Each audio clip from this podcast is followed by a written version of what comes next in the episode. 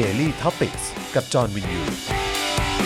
สวัสดีครับ ต้อนรับทุกท่านเข้าสู่ Daily Topics นะครับ ประจำวันที่ 15 มิถุนายน 2563 นะครับ อยู่กับผม จอห์นวินยู นะครับ โบทตี้ นะครับ แล้วก็อาจารย์แบงค์ด้วยนะครับ อยู่ด้วยกันแบบนี้ 5 โมงเย็นโดยประมาณนะครับ กับเรา 3 คนนะครับ รวมถึงคุณผู้ชมและคุณผู้ฟัง เป็นพันเป็นหมื่นคนเลยเออ ม นะครับนะอยากจะให้คนดูกันให้แตะหลักแสนเนี่ยนะครับ ก็อยากจะขอความกรุณาทุกท่าน ได้ช่วยกันกดแชร์ด้วยละกันนะครับนะฮะช่วยแชร์ไปที่ Facebook ของตัวเองนะครับ หรือว่าแพลตฟอร์มโซเชียลมีเดียของตัวเองด้วยนะครับ วันนี้ติดตามกันนะครับที่แฟนเพจนะฮะ Facebook นะฮะของ The Topics นะครับ Channel ของ The Topics นะครับ แล้วก็ที่ Twitter ของ The Topics ด้วยนะครับ ของ Daily Topics นั่นเองนะครับ ใครที่ยังไม่ได้ไปติดตามก็อย่าลืมไปกดเอ่อ follow นะฮะใน Twitter กันได้ด้วยเหมือนกันนะครับ คุณจอนต้องมาเต้นแบบ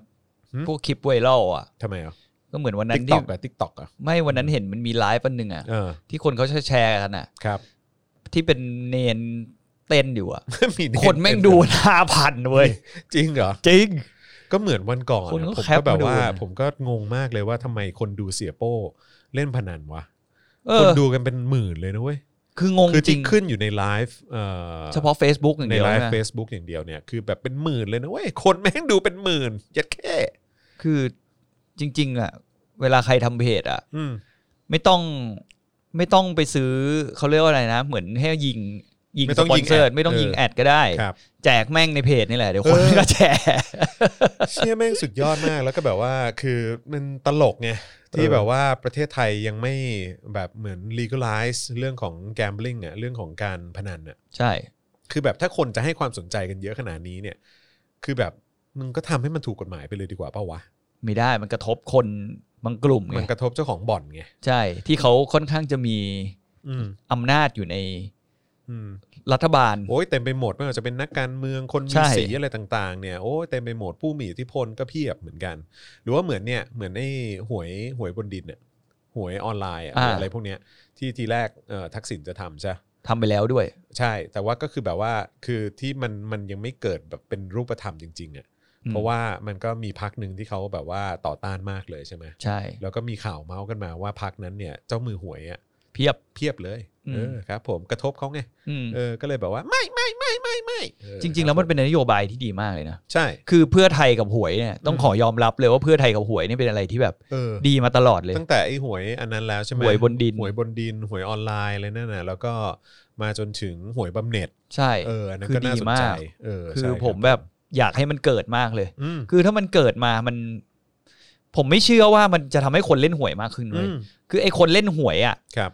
แม่งก็เล่นอยู่แล้ว เล่น คือยังไงเขาก็เล่น มึงไม่สามารถจะเปลี่ยนแปลงพฤติกรรมเขาแล้วมึงก็จะอ้างว่าเนี่ยไม่ให้เล่นหวยหรืออะไรเงี้ย อืม สุดท้ายมึงก็ไปขายสลากกินแบ่ง ครับ ในราคาแบบที่เขาว่ากันว่า 80 บาท แล้วสุดท้ายก็เสียไปฟรีๆถูกไหม ครับ ในแต่ละ ผม เดือนคุณก็ต้อง คือผมเข้าใจคนแบบ เมื่อก่อนผมไม่เข้าใจคนเล่นหวยด้วย อืม แต่พอหลังๆผมสัมผัสกับคนที่มีรายได้น้อยในสังคมไทยอ่ะ ครับ มันเป็นแค่อย่างเดียวที่เขาอาจจะมีจุดเปลี่ยนในชีวิตได้อ่ะ ใช่ คือหลาย ๆ ครั้งเราก็เห็นว่ามันเป็นอย่างนั้นจริง ๆ นะ แบบจากแบบอาจจะเป็นคนที่รายได้น้อยมาก ๆ แล้ววันหนึ่ง อืม เขาดันถูกหวยรางวัลที่หนึ่งอ่ะ อืม เขาเปลี่ยนชีวิตเลยนะเว้ยคุณ ใช่ ซึ่ง ใช่ จะพูดว่าเขาทำงานตลอดชีวิตเผลอๆเขาจะไม่เคยอ่ะ อืม คือไม่ต้องตัดอะไรเลยบางบางคนยังไม่ได้เคยได้แตะเงินจำนวนนั้นเลยนะต่อให้ ไม่หรื ทั้ อง ว่า ชีวิตนั้น การที่เขาแบบว่าถูกเอ่อสองตัวแบบ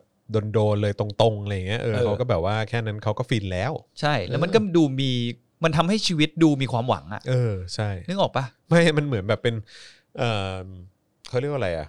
เหมือนเป็นคล้ายๆแสงที่เป็นประกายสองครั้งต่อเดือนอ่ะที่ทำให้เขาแบบว่าแบบรู้สึกชีวิตมีคุณค่าที่จะเดินหน้าต่อไปในแต่ละครึ่งเดือนอะ อืมแต่ส่วนใหญ่ ผมว่ามันเป็นอย่างนั้นนะ แต่ส่วนใหญ่จะจบไปด้วยที่เดินไป เออ ซื้อมาม่า เอ้ยแต่แต่ว่าถ้าเกิดถูกเมื่อไหร่เนี่ยโอ้โหมันแบบ เออ โคตรแบบโอ้โหมันทำให้เขามีความสุขไปแบบค่อนเดือนจริง ๆ นะ เหมือนพ่อผมอ่ะ เออ พ่อผมนี่ซื้อหวยมาตลอด เออ ปัจจุบันนี้ผมรู้ว่าไม่ซื้อแล้ว วันนั้นยังเห็นแอบซื้ออยู่ อ๋อ เลย เหรอ ออกไปไหนบางทีก็แอบซื้อหาหมอฟันก็มีหวยกลับมาด้วย เอ้ยนิดนึง แล้วก็ โอ้โหคือคือสลากกินแบ่งใช่ไหม ใช่สลาก อ๋ กิ อน ส แบ่ ลาก ง กินแบ่งโอเค เออ คือสลากกินแบ่งผมว่าแมันยากกว่า แต่ว่าคือแบบ ยาก ถ้าไปเรื่องหวยอ่ะ อืม เออแมันมีลุ้นไง ใช่ เออแล้ว แต่ ผมก็เห็นแบบโอเคถึงจะเขียนเลขออกมาแบบเป็นตับเลยก็ตามเนี่ยนะ อืม แต่ว่ามันก็มันก็น่าลุ้นน่ะ ม เออ มันน่าลุ้นน่ะ ผม ผมเข้าใจตอนที่แบบว่าจัดรายการวิทยุอ่ะ โอ้โห ไม่ว่าจะเป็นเอ่อรปภที่ ชั้นชั้นของผมเอง อืม ที่ผมจัดรายการวิทยุ หรือว่ารปภที่ดูแลทางเข้าออกของรถยนต์ หรือว่าที่ดูแลล็อบบี้แม่บ้านเออเออคนที่ดูแลชั้นของผม หรือว่าคนที่แบบว่าดูแลที่ผมเจอที่ลิฟต์ตลอดเวลาอะไรอย่างเงี้ยเออเขาก็ทุกคนคือเล่นหวยกันหมด อืม เออแล้วคือแบบว่าเขาก็จะแบบยิ้มแย้มแจ่มใสสดชื่นกันมากในวันที่หวยออก เออแล้วถึงแม้ว่าจะแพ้นะเขาก็อาจจะแบบว่าเอ้ยคือคือจะใช้คำว่าแพ้ไม่ได้ คือเขาเรียกว่า เสี เสี ย ยใช่ไหมเออถึงแม้ว่าจะเสีย แต่เขาก็ยังแบบว่า อืมก็ยังดูแบบยังก็ยังดูยิ้มออกอ่ะ อืม เออ แต่ว่าถ้าถูกขึ้นมาเมื่อไหร่นะมึงเอ้ย โอ้ โอ้โห บ้านคุณนี่ก็ ถ้า จ เต้นถ้าเต้นบัลเล่ต์ได้คงเต้นบัลเล่ต์ไปแล้วอ่ะ ำเออมันจริง ๆบางทีมันมากเหมือนเหมือนเหมือนมันมากกว่าเงินเนาะ ใช่ เหมือนมัน มันเหมือนชนะอะไร เออ สัก เหมือน ย่าง ชนะอะไรสักอย่างอ่ะ มันเหมือนแบบชนะ the system อะ เออ อะไรอย่างเงี้ยเออ แต่ก็จะ ชนะระบบเอาชนะระบบมันได้อะไรอย่าง แต่ เงี้ย สุดท้ายก็ทำหน้าหมาเหงาเหมือนเดิมส่วนใหญ่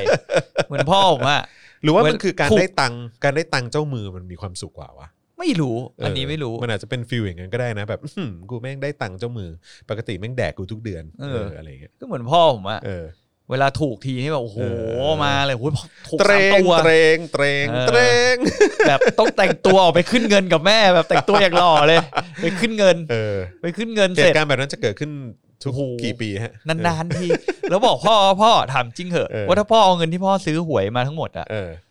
ซื้อสลากกินแบ่งอะ เออ แล้ว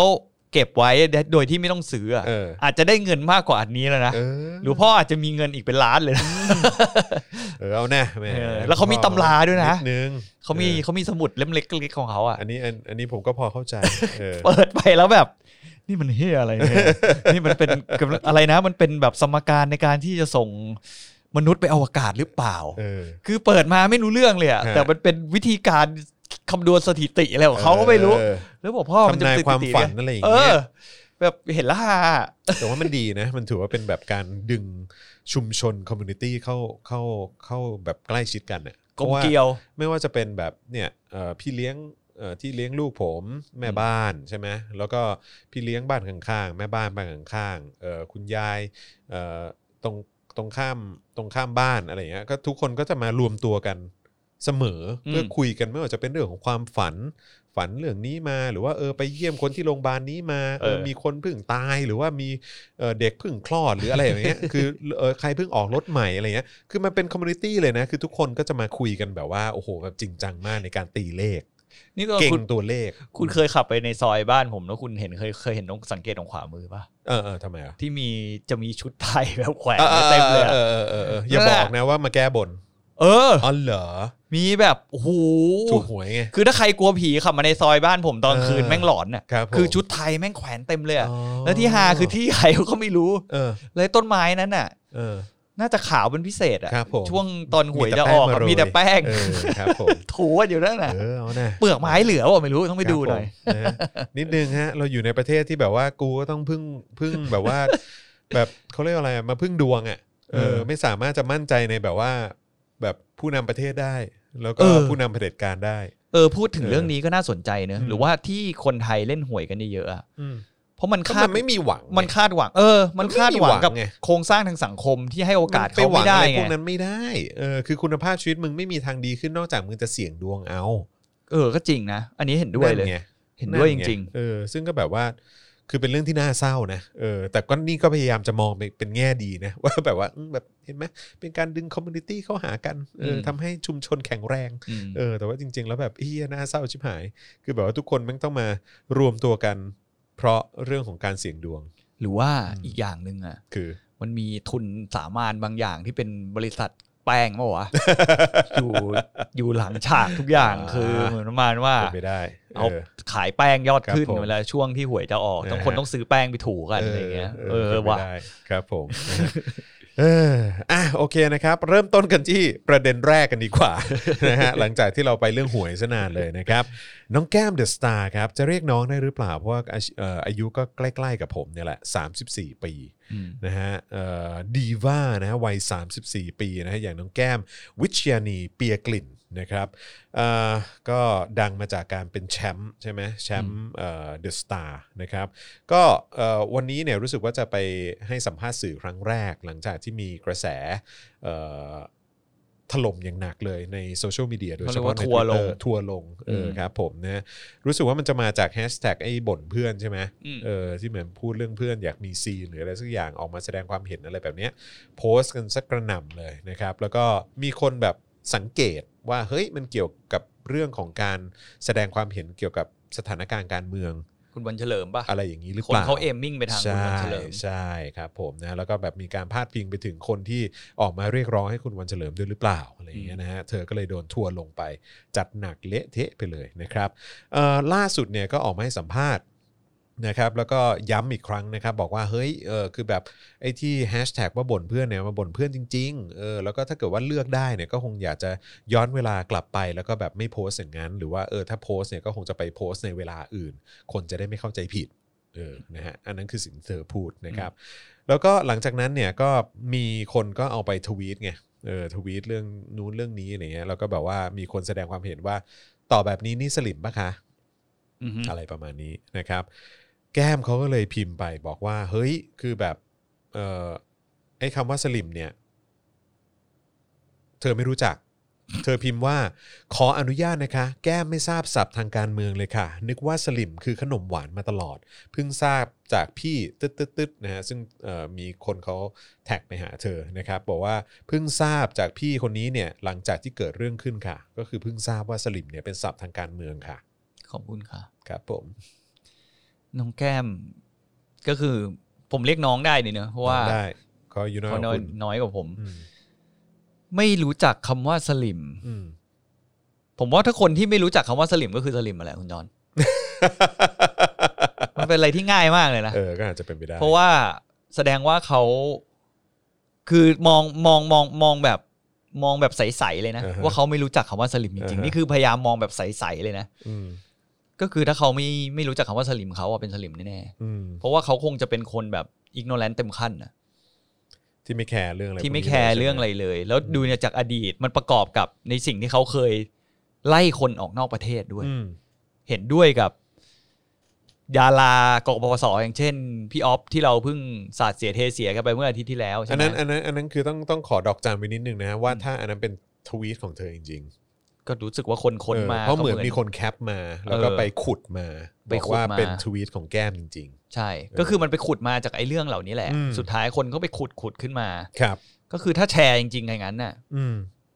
มันเข้าองค์ประกอบหลักของกฎความเป็นสลิมของเราเลยนะ อืม มันจะมีข้อของเราอยู่อะ อืม ยิ่งถ้าไล่คนออกไปนอกประเทศเนี่ย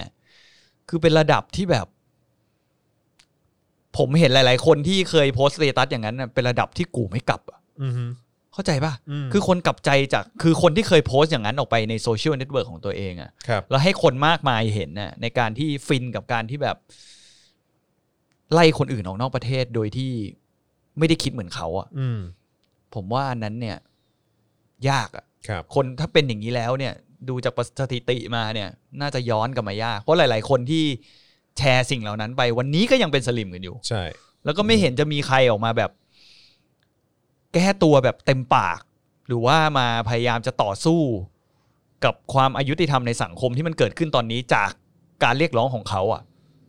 น้อยผมไม่เห็นเห็นเลยนะ อืม หรือว่าคุณจรมีมีดาราคนไหนที่เขาเคยทำแบบนี้มา หรือว่าคนที่ใกล้ตัวคุณนะที่เคยเหมือนไล่คนออกนอกประเทศแล้วปัจจุบันนี้แบบสลับมาอยู่อีกด้านหนึ่งแบบจริง ๆ โดยที่พยายามจะแก้ไขหรือว่าสิ่งที่ตัวเองกระทำไปบ้างไหม นึกไม่ออกเลยว่ะ จริงๆ ผมก็นึกไม่ออก ผมก็นึกไม่ออก ในฟีดผมก็ไม่มี ผมก็นึกไม่ออก ก็ส่วนใหญ่พวกนี้ก็เท่าที่ผมเห็นก็คือจะตีเนียน ใช่ นอกจาก เห วัน มือนไม่มีอะไรเกิดขึ้น เหมือน นะ ไม่ ซึ่ง มีอะไรเกิดขึ้น ซึ่งผมบอกเลยนะว่ามันเป็นอะไรที่แบบน่ารังเกียจมากอะ ใช่ คือพวกแบบทำเป็นเหมือนไม่มีอะไรเกิดขึ้นแล้วก็แบบโอ้ตอนนั้นมันเกิดอะไรขึ้นไม่รู้เหมือนกันอะไรอย่าง อื เงี้ ม ยคื ตอน แบบ นี้ ว่า ไม่ตามการเมืองแล้ว ซึ่งผมเจอบ่อยมากในตอนที่ผมทำรายการทีวีอยู่อะ อืม เออผมทำรายการทีวีแบบพวกเกมโชว์อะผมก็จะเจอคนพวกดาราที่ไปขึ้นเวทีกบปสแล้วก็ใช้คำหยาบคายด่าเสียเทเสียแล้วก็แบบ ไล่คนอื่นอ โโห อก แบ นอบ กประ ไล่ เทศ คนอื่นออกนอกประเทศ หรืออะไรก็ตามหยาบโลนแบบเต็มที่เลยนะ แต่เวลาเจอหน้าผมก็แบบ ก็คุยกับผมดีๆ แล้วก็เหมือนแบบไม่เคยมีอะไรเกิดขึ้น อืม ซึ่งผมรู้สึกว่าแบบเฮีย คือก็คือก็มันก็มันก็ค่อนข้าง ผม ชัด ผม ว่า ก็จะยิ้มมุมปากนะ เอ ผ อ มก็จะยิ้มมุมปากแบบทุกครั้งที่เจอเขาอืมอ๋อโอเค ผมว่า เนี่ยอ๋อโอเค ถ้าอยากจะเปลี่ยนเรื่องคุยก็โอเคได้ หรือว่าถ้าอยากจะแบบชวนผมคุยเรื่องอื่นก็ก็ได้ แต่มันไม่ใช่ว่าผมลืมนะผมไม่ลืมนะเว้ยเอออ มก็มันก็ เออ มันก็ค่อนข้างชัดเจนว่าคนเหล่านี้แม่ง ไม่ใช่คนแบบจริงอ่ะไม่ใช่คนจริงใจเว้ย อืม เพราะว่าจริง ๆ แล้วอ่ะไม่ว่าคุณจะอยู่โมเมนต์ไหนอ่ะอย่างบุคลิกอย่างผมอย่างเงี้ย คุณไปเจอเนี่ย คุณดูผมในรายการผมเป็นอย่างงี้ใช่ไหม อืม คุณเจอตัวจริงผมผมก็เป็นอย่างงี้เว้ย อืม คือไม่ไม่ไม่ไม่ไม่ได้มีแบบสองมุมอ่ะหรือ ม สองโมเมนต์หรืออะไรอย่างเงี้ย แต่คนเหล่านี้แม่งชอบเป็นอย่างเงี้ย คุณว่าคุณว่าอย่างกรณีที่คุณแก้มเขาพูดว่าเอิ่มอะไรนะเห็นด้วยกับคุณออฟพงษ์พัฒน์ อืม ใช่ไหมเรื่องที่บอกว่าเออแบบถ้าคนไม่ไม่นั่นนู่นนี่ก็ให้ออกไปจากประเทศนี้ซะ ใช่ อันนั้นถือว่าคุณแก้มสนใจการเมืองไหม สนใจ ใช่ไหมเพราะฉะนั้นคือการที่คุณแก้มบอกว่าคุณแก้มไม่ได้สนใจการเมืองนี่คือแบบมันมันก็คือคุณแก้มจะพูดอย่างนั้นก็คงไม่ได้ปะวะ มันมาจากไอ้ไอ้วาทกรรมที่ทำให้คนเน่ะเข้าใจคำว่าการเมืองอ่ะผิด อืม การเมืองจริง ๆอ่ะมันคือทุกอย่างเลยนะเว้ย คือ ณ เขาอาจจะคิดว่าการเมืองอาจจะเป็นแค่เฉพาะเรื่องในสภาหรืออะไรอย่างนี้หรือเปล่า มันไม่ใช่ ซึ่ เว้ ง ย มันไม่ใช่ไง คือไม่ว่าจะเป็นเรื่องของการยึดอำนาจทำรัฐประหาร หรือว่าการไล่คนออกไปอยู่นอกประเทศเนี่ย อืม ด้วยความเห็นที่แตกต่างแล้วก็ตามอ่ะ สิ่งเหล่านั้นคือการเมืองทั้งหมด เลือกตั้งหัวหน้าห้องตอนเด็กคุณยังเป็นเรื่องการเมืองเล หรื ย อแม้กระทั้งการที่คุณมีอากาศหายใจอยู่ตอนเนี้ยมันก็เกี่ยวกับเรื่องของการเมืองเหมือนกัน ใช่ เออห อา รื กาศที่สะอาด ใช่ คือแบบอะไรก็ตามทุก ๆ อย่างมันเกี่ยวข้องกับการเมืองหมดครับ แก้มครับนะครับ เพราะฉะนั้นแก้มไม่ควรจะบอกว่าเฮ้ยแบบพอดีแก้มไม่สนใจเรื่องการเมือง แก้มก็เลยไม่รู้ว่าสลิมคืออะไร โอเค คือแบบ แต่แก้มมันก็ต้องเคยได้ยินบ้างแหละคำว่าสลิมอะ ใช่ ขมอนแล้วแก้ม ไม่ แล้วแก้มจะแบบว่าแบบจะตีแบลแบบเอลซ่าไม่ได้นะจ๊ะ ผมว่าคน ว่าว่า คนมันไม่บาย ว่าว่าแก้มแบบว่าแก้มแก้มไม่รู้จริง ๆ ว่าสลิมคืออะไร อืม แล้วการที่คนแบบทวีตกันเต็มแบบว่า เต็มฟีดทวิตเตอร์มันต้องมีผ่านตาแก้มบ้างอะ ใช่ ว่าสลิมมันมันมีคนนั้นเรียกคนนั้นว่าสลิมนู่นนั่นนี่ก็ตาม หรือว่าในออนไลน์ทุกๆ คนก็จะใน Facebook อะไรอย่างเงี้ยสลิมหรือเปล่า เป็นสลิมไหมไอเนี่ยมันสลิมหรืออะไรก็ตาม คือยังไงก็ต้องเคยเห็นคำว่าสลิมอะ อืม เออแต่ก็คือการจะมาบอกว่า อ๋อ ก็นึกว่าสลิมเป็นของหวานมาตลอดเนี่ยคือแบบว่าขมอน ก็นั่นแหละก็แก้เป็นสลิมไง อ่ะเอางี้แล้วกัน เอางี้แล้วกัน ใครก็ได้ช่วยเอาคลิปนี้นะฮะตอนท่อนนี้เนี่ยนะฮะตัดไปให้น้องแก้มหน่อยก็ได้ เออ นะครับ แล้วเอ่อเป็นการอธิบายให้แก้มนะครับ เข้าใจว่าสลิมคืออะไรนะครับ แล้วแก้มอาจจะลองมองย้อนดูก็ได้ว่าเฮ้ยแล้วแบบเนี้ย แก้มเป็นสลิม แก้ม หรือเปล่า แก้มเป็นสลิมหรือเปล่า เออ นะครับ นะฮะ ซึ่ง ซึ่งอันนี้คือแบบว่าใช้วิจารณญาณของแก้มเองในการตัดสินใจ อืม นะครับ นะฮะ อ่าโอเคคำอธิบายของสลิม ซึ่งอันนี้น่าจะเป็นรอบที่ 1990 แล้วที่เราพูด ใช่แต่มัน ว่าสลิมคืออไร แต่มันจะมีการอัปเดตไปเรื่อยมันมันคำว่าส มี ลิ มีมีมีเดี๋ยวเดี๋ยว เออ เดี๋ยวผมผมผมเตรียมไว้สองอัน อ๋อ นะครับ โอเค นะฮะ อันหนึงก็คือเป็นอันที่ที่เราเคยอ่านไปแล้วกับอีกอันหนึ่งคือเป็นแบบอัปเดตด้วยนะครับ น้องแก้มครับ สลิมครับ สลิมแปลว่า บุคคลที่หลงคิดว่าตนเอง มีสติปัญญา มีคุณสมบัติ ความเชื่อ ค่านิยม หรือจริยธรรม เหนือกว่าคนอื่นครับนะฮะแต่ถ้าว่าแท้จริงแล้วเนี่ยนะครับ กลับไม่มีความคิดเป็นของตนเอง ไม่มีจุดยืนที่ชัดเจน ไม่สามารถใช้ตรกกะ หรือแสดงเหตุผลตามหลักวิทยาศาสตร์ได้ จึงมักอ้างสิ่งศักดิ์สิทธิ์ หรือความเชื่อที่ผิดอยู่เสมอครับ ทั้งยังปากว่าตาขยิบ มีอคติและความดัดจริตสูง เกลียดนักการเมือง และไม่ชอบประชาธิปไตยแบบมีผู้แทน อันนี้คือความหมายหนึ่ง อืม ของสลิมนั่นเอง น้องแก้มคิดว่าอย่างไรนะครับ อีกหนึ่งความหมายนะครับ หรือว่าอีกหนึ่งรายละเอียดนะครับ น้องแก้มลองฟัง ในบริบทการเมืองไทยร่วมสมัย สลิมเป็นคำที่ใช้เรียกกลุ่มคนหรือพฤติกรรมของบุคคลที่ถูกมองว่าคลางแคลงระบอบประชาธิปไตย และสนับสนุนบทบาทของกองทัพในพื้นที่การเมืองนะฮะ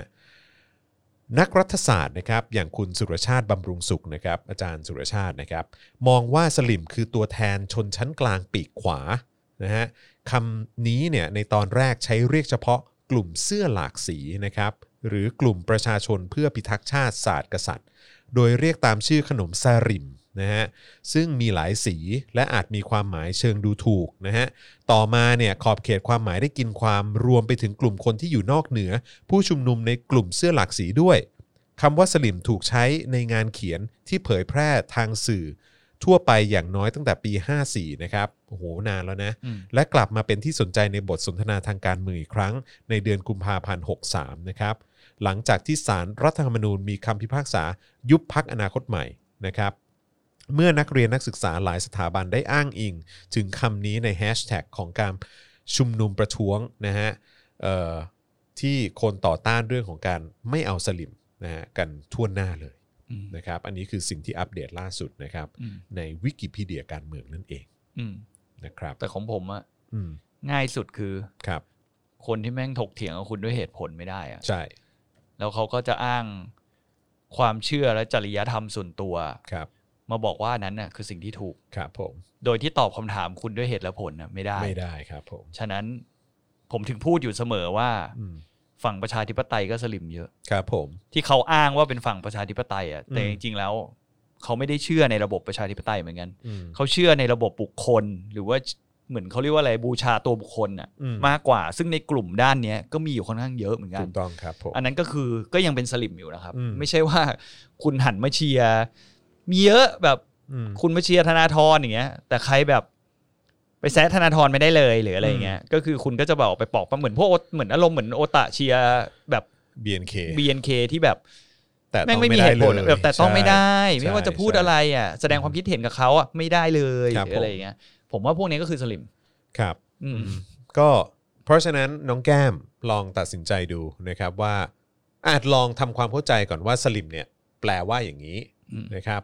เมื่อมีคนมาบอกว่าน้องแก้มเนี่ยเป็นสลิมหรือเปล่านะครับน้องแก้มลองสะท้อนดูกับสิ่งที่พี่จอนและพี่โบ๊ทแล้วก็พี่แบงค์เนี่ยนะครับนะได้อธิบายให้ฟังว่าสลิมคืออะไร และน้องแก้มคิดว่าน้องแก้มอะเป็นสลิมหรือเปล่า นะครับลองมองย้อนกลับไปดูนะครับ ตั้งแต่ตอนที่ทวีตเห็นด้วยกับพี่ออฟพงษ์พัฒน์เนยนะฮะเออแล้วก็ไปจนถึงสถานการณ์การเมืองที่เกิดขึ้นในช่วงที่ผ่านมานะครับ ไปจนถึงทวีตล่าสุดไม่ว่าจะเป็นเรื่องของการบ่นเพื่อนนะครับ มันเกี่ยวข้องกันหรือเปล่า อืม เออนะครับ ก็ลองสำรวจตัวเอ แล้ ง แล้วอีกอย่างหนึ่งน้องแก้มรู้ไหมว่ามันมีคนโดนอุ้มหายไปอะ ใช่ครับผม โดยที่ตอนนี้ก็ยังไม่รู้ว่า อืม เป็นยังไง แต่ก็มีกระแสหลายๆกระแสก็บอกเขาว่าเขาน่าจะเสียชีวิตแล้ว ถูกต้องครับ แล้วน้องแก้มรู้สึกยังไงกับสิ่งเหล่านี้ที่เกิดขึ้นในสังคมไทย อืม คิดว่ามันเป็นเรื่องที่ไม่ต้องพูดถึงก็ได้ มันไม่เกี่ยวกับเรา อืม มันไกลตัวเราเกินไปเขาอาจจะไปทำผิด อืมห หรื รือ อ เป ว่า ล่า หรือว่าน้องแก้มคิดว่า การไม่ยุ่งกับการเมืองคือมันเป็นสิ่งที่ถูกต้องหรือเปล่าอย่างนี้แล้วกัน อืม อืมอันนี้ถามถามถามตรงไปตรงมาอย่างเงี้ยครับ การไม่ยุ่งกับการเมืองมันเป็นเรื่องที่ถูกต้องหรือเปล่า อืม เพราะว่าการเมืองมันเป็นเรื่องที่เกี่ยวกับทุกคนนะเกี่ยวข้องกับน้องโดยตรงด้วย แล้วก็อย่างในเหตุการณ์ที่เกิดขึ้นคนโดนอุ้มหายหรืออะไรก็ตามเนี่ยไม่ว่ามันจะเป็นจะเรียกว่าเกี่ยวข้องกับการเมืองไหมไม่รู้ แต่ว่าสิ่งที่สำคัญที่สุดคือมันเป็นอาชญากรรมที่มันเกิดขึ้น กับคนไทยด้วยกัน อืม กับเพื่อนร่วมโลกของเราด้วยกัน เออ และมันก็ และเมื่อมองอย่างนั้นปุ๊บเนี่ย ที่มาที่ไปของการกระทำนั้นเนี่ย มันเกี่ยวข้องกับการเมืองนะ อืม เออ เพราะฉะนั้นคือแบบน้องจะไม่ให้ความสนใจกับการเมืองสักนิดหน่อยเหรอเอาจริงดิ อืม อืม คนเผานั่งยางยังเป็นข่าวเลย อื คุณ ม มันก็คล้ายๆกันแหละ อืม คุณว่ามันคือสิ่งที่ถูกปะล่ะ อืม ใช่ไหมล่ะ มันก็เหมือนกันนะคุณ คือแบบขมอน คือแบบหลายคนแบบยังโวยวายเรื่องเตี้ยมอชอเลย เออ คือ โอ้ หมาโดนชนตายหรืออะไรก็ตาม คือแบบเรียกร้องความถูกต้องกันชิบหายไวป่วง อืม แต่นี่คือคนโดนอุ้มหาย แล้วก็น่าจะมีที่มาที่ไปจากเรื่องราวของการเมือง อืม มันเป็นเรื่องที่ถูกต้องไหมล่ะครับ อืม ถูก นะฮะอืมพูดถึงสลิม และคนที่ชอบไล่คนอื่นไปอยู่นอกนอกประเทศ มีเอ่อคลิปคลิปหนึ่งครับ ผมอยากจะให้ทุกคนลองฟังกันดู อืม เกี่ยวข้องกับคุณครูคนหนึ่งนะฮะที่ออกมาบอกเกี่ยวกับเรื่องของการไว้ทรงผมของนักเรียนนะครับ แล้วก็พูดในเชิงว่าถ้าไม่โอเค มึงก็ออกไปอยู่โรงเรียนอื่น อืม มันก็เหมือนกับกฎกติกาของประเทศ ถ้าคุณไม่พอใจคุณก็ออกไปอยู่ประเทศอื่น อืม ลองฟังกันดูครับ ครูเองนะคะก็เป็นคนหนึ่งที่เคยตัดผมนักเรียน ซึ่งถ้านักเรียนย้อนคลิปกลับไปดูเนี่ยก็จะเคยเห็นว่าครูเนี่ยเคยตัดผมให้นักเรียนใช่ไหมคะแต่นั่นน่ะครูไม่ได้ไปละเมิดหรือว่าอยากจะบังจะไปบังคับอะไรเขาทั้งสิ้นนะคะ เพียงแต่ว่าครูต้องทำเพราะครูอยู่ภายใต้กฎระเบียบของโรงเรียน ซึ่งเด็กนักเรียนเองก็เหมือนกันก็คือต้องรักษากฎระเบียบของโรงเรียนใช่ไหมคะ คือนักเรียนเนี่ยถ้าจะมาแหกกงแหกกฎอะไรเนี่ยนักเรียนก็ต้องไปอยู่โรงเรียนอื่น ถ้านักเรียนอยากไว้ผมยาวนักเรียนก็ต้องย้ายโรงเรียนถูกไหมคะนักเรียนมีสาอันเนี้ยค่ะคือสิทธิของหนูที่หนูสามารถที่จะเลือกได้ แต่ถ้าหนูเลือกที่จะมาอยู่โรงเรียนนี้แล้ว และหนูรู้ว่าโรงเรียนเนี้ยเขาไม่ให้ไว้ผมยาวนักเรียนก็ต้องอยู่ภายใต้กฎของเขาถูกไหมคะ อันเนี้ยครูไม่ได้ละเมิดแต่อย่างใด แต่เพียงแต่ว่าครูทำเพราะครูอยู่ภายใต้กฎของโรงเรียน และหนูเองก็อยู่ในโรงเรียนนั้น และก็ต้องรักษากฎนั้นเหมือนในอยู่ในประเทศไทยอะค่ะ ก็ต้องเคารพกฎของเอ่อรัฐธรรมนูญของเราถูกไหมคะ อันเนี้ยนักเรียนจะไปต่อต้านหรืออะไรเนี่ยมันก็ลำบากหน่อยนะคะ เฮียเด้ต่อต้านดันถึงไรสมากหน่อยนะ สุ สุ ด ด ยอด ห้อยท้ายด้วยสุดตีนกัน สุ ดิ ดยอดไหมเออนะฮะ แม่งไอ้เฮียนะมึงหัวหน้าทาสคุยกับทาสชัด เออ ๆไอ้สัตว์ นะ ฮะครูคนนี้เนี่ยเขาเป็นเจ้าของ TikTok นะฮะ ชื่ออะไรสักอย่าง s p o r w i t y อะไร Chick นะฮะ ซึ่งก็ถามว่าถูกไหม ไม่ถูกฮะครู ไม่ถูก ครับผม แล้วก็ครูอยู่ใต้กฎโรงเรียนเนี่ย ถือว่าเป็นคำพูดส่วๆ อืม นะฮะคำพูดกระจอกกระจอกนะฮะที่ครูแบบหยิบยกขึ้นมาพูด แล้วก็หยิบยกขึ้นมาเป็นข้ออ้าง แล้วโรงเรียนเนี่ย ไม่อยู่ใต้กระทรวงศึกษาหรือเปล่า ใช่ เพราะกระท ห รวง นึ่ง ศึกษา เนี่ยกระทรวงศึกษาเนี่ยเขาบอกมาแล้วว่าไม่ต้องไม่เอ่อไว้ผมยาวได้ ใช่ นะครับ แล้วอีโรงเรียนเนี่ยกำลังละเมิดสิ่งที่เอ่อกระทรวงศึกษาเขาจริง ๆ ได้อนุญาตแล้ว อืม แล้วตัวเองก็มาตั้งกฎเอง ใช่ ใช่ไหมฮะ แล้วไอ้การตัดผมเนี่ย มันก็เป็นอะไรที่ละเมิดสิทธิเสรีภาพของประของนักเรียนน่ะ อันนี้ที่ฟังนี่ดูในเชิงเหมือนเขาไปตัดผมนักเรียนด้วยใช่ไหม ใช่ก็คือเขาบอกว่าเฮ้ยเออไอ้การที่ตัดผมเนี่ยคือให้เขาทำยังไงได้ เขาอยู่ภายใต้กฎระเบียบของโรงเรียน ถ้าเกิดว่าหนูไม่อยากจะตัดผมสั้นหนูก็ย้ายไปหลงอยู่โรงเรียนอื่น อืม เหมือนกับกฎกติกาของประเทศ รัฐธรรมนู นะคะ ญ เออรัฐธรรมนูญนะคะถ้าเกิดไม่โอเคก็ก็ช่วยไม่ได้ ย้ายไปอยู่ที่อื่นไหม อืม อะไรอย่างเงี้ยเหรอฮะ คือแบบครูครับ ครูเนี่ยควรจะเป็นคนที่ต่อสู้เพื่อสิทธิเสรีภาพของนักเรียนนะครับ อืม ครูควรจะทำหน้าที่นั้น ครูควรจะต่อสู้เพื่อคนที่อ่อนแอกว่า อย่างนักเรียน แต่ครูไม่ทำครูออกมาพูดว่าครูทำอะไรไม่ได้ ครูทำอะไรไม่ได้จริง ๆ เพราะว่ามันเป็นกฎของโรงเรียน ครู ครูพูดอย่างเงี้ย พูดแบบหมามากเลยนะฮะ คือแบบไม่ละอายใจตัวเองบ้างนะฮะเป็นผู้ใหญ่ เป็นคนที่ทำหน้าที่ครู เป็นคนที่ควรจะสนับสนุนเรื่องของความคิด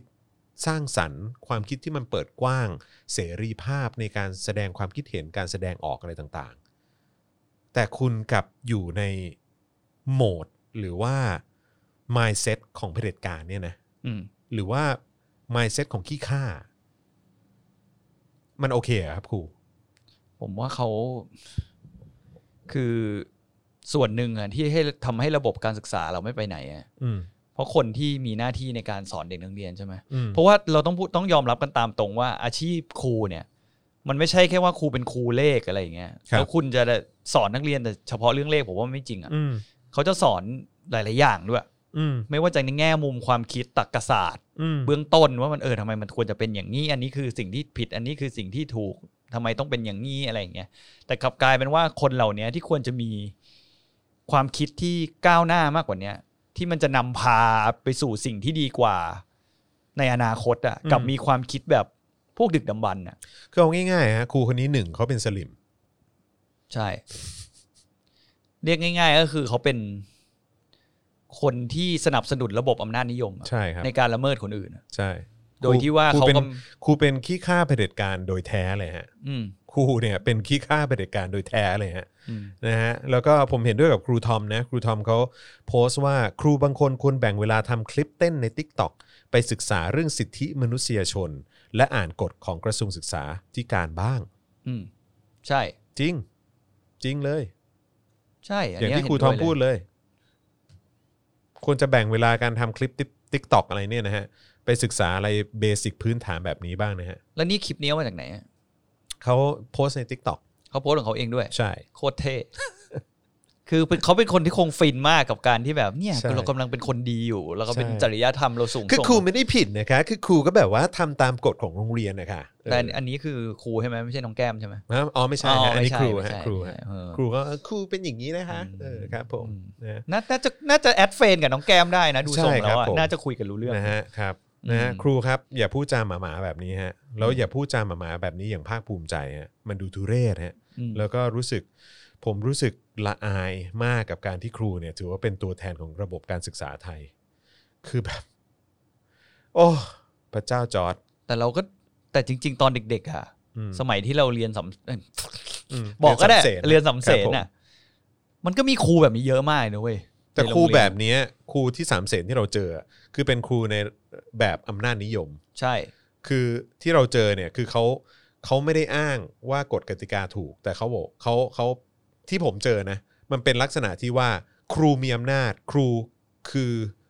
I am the law อืม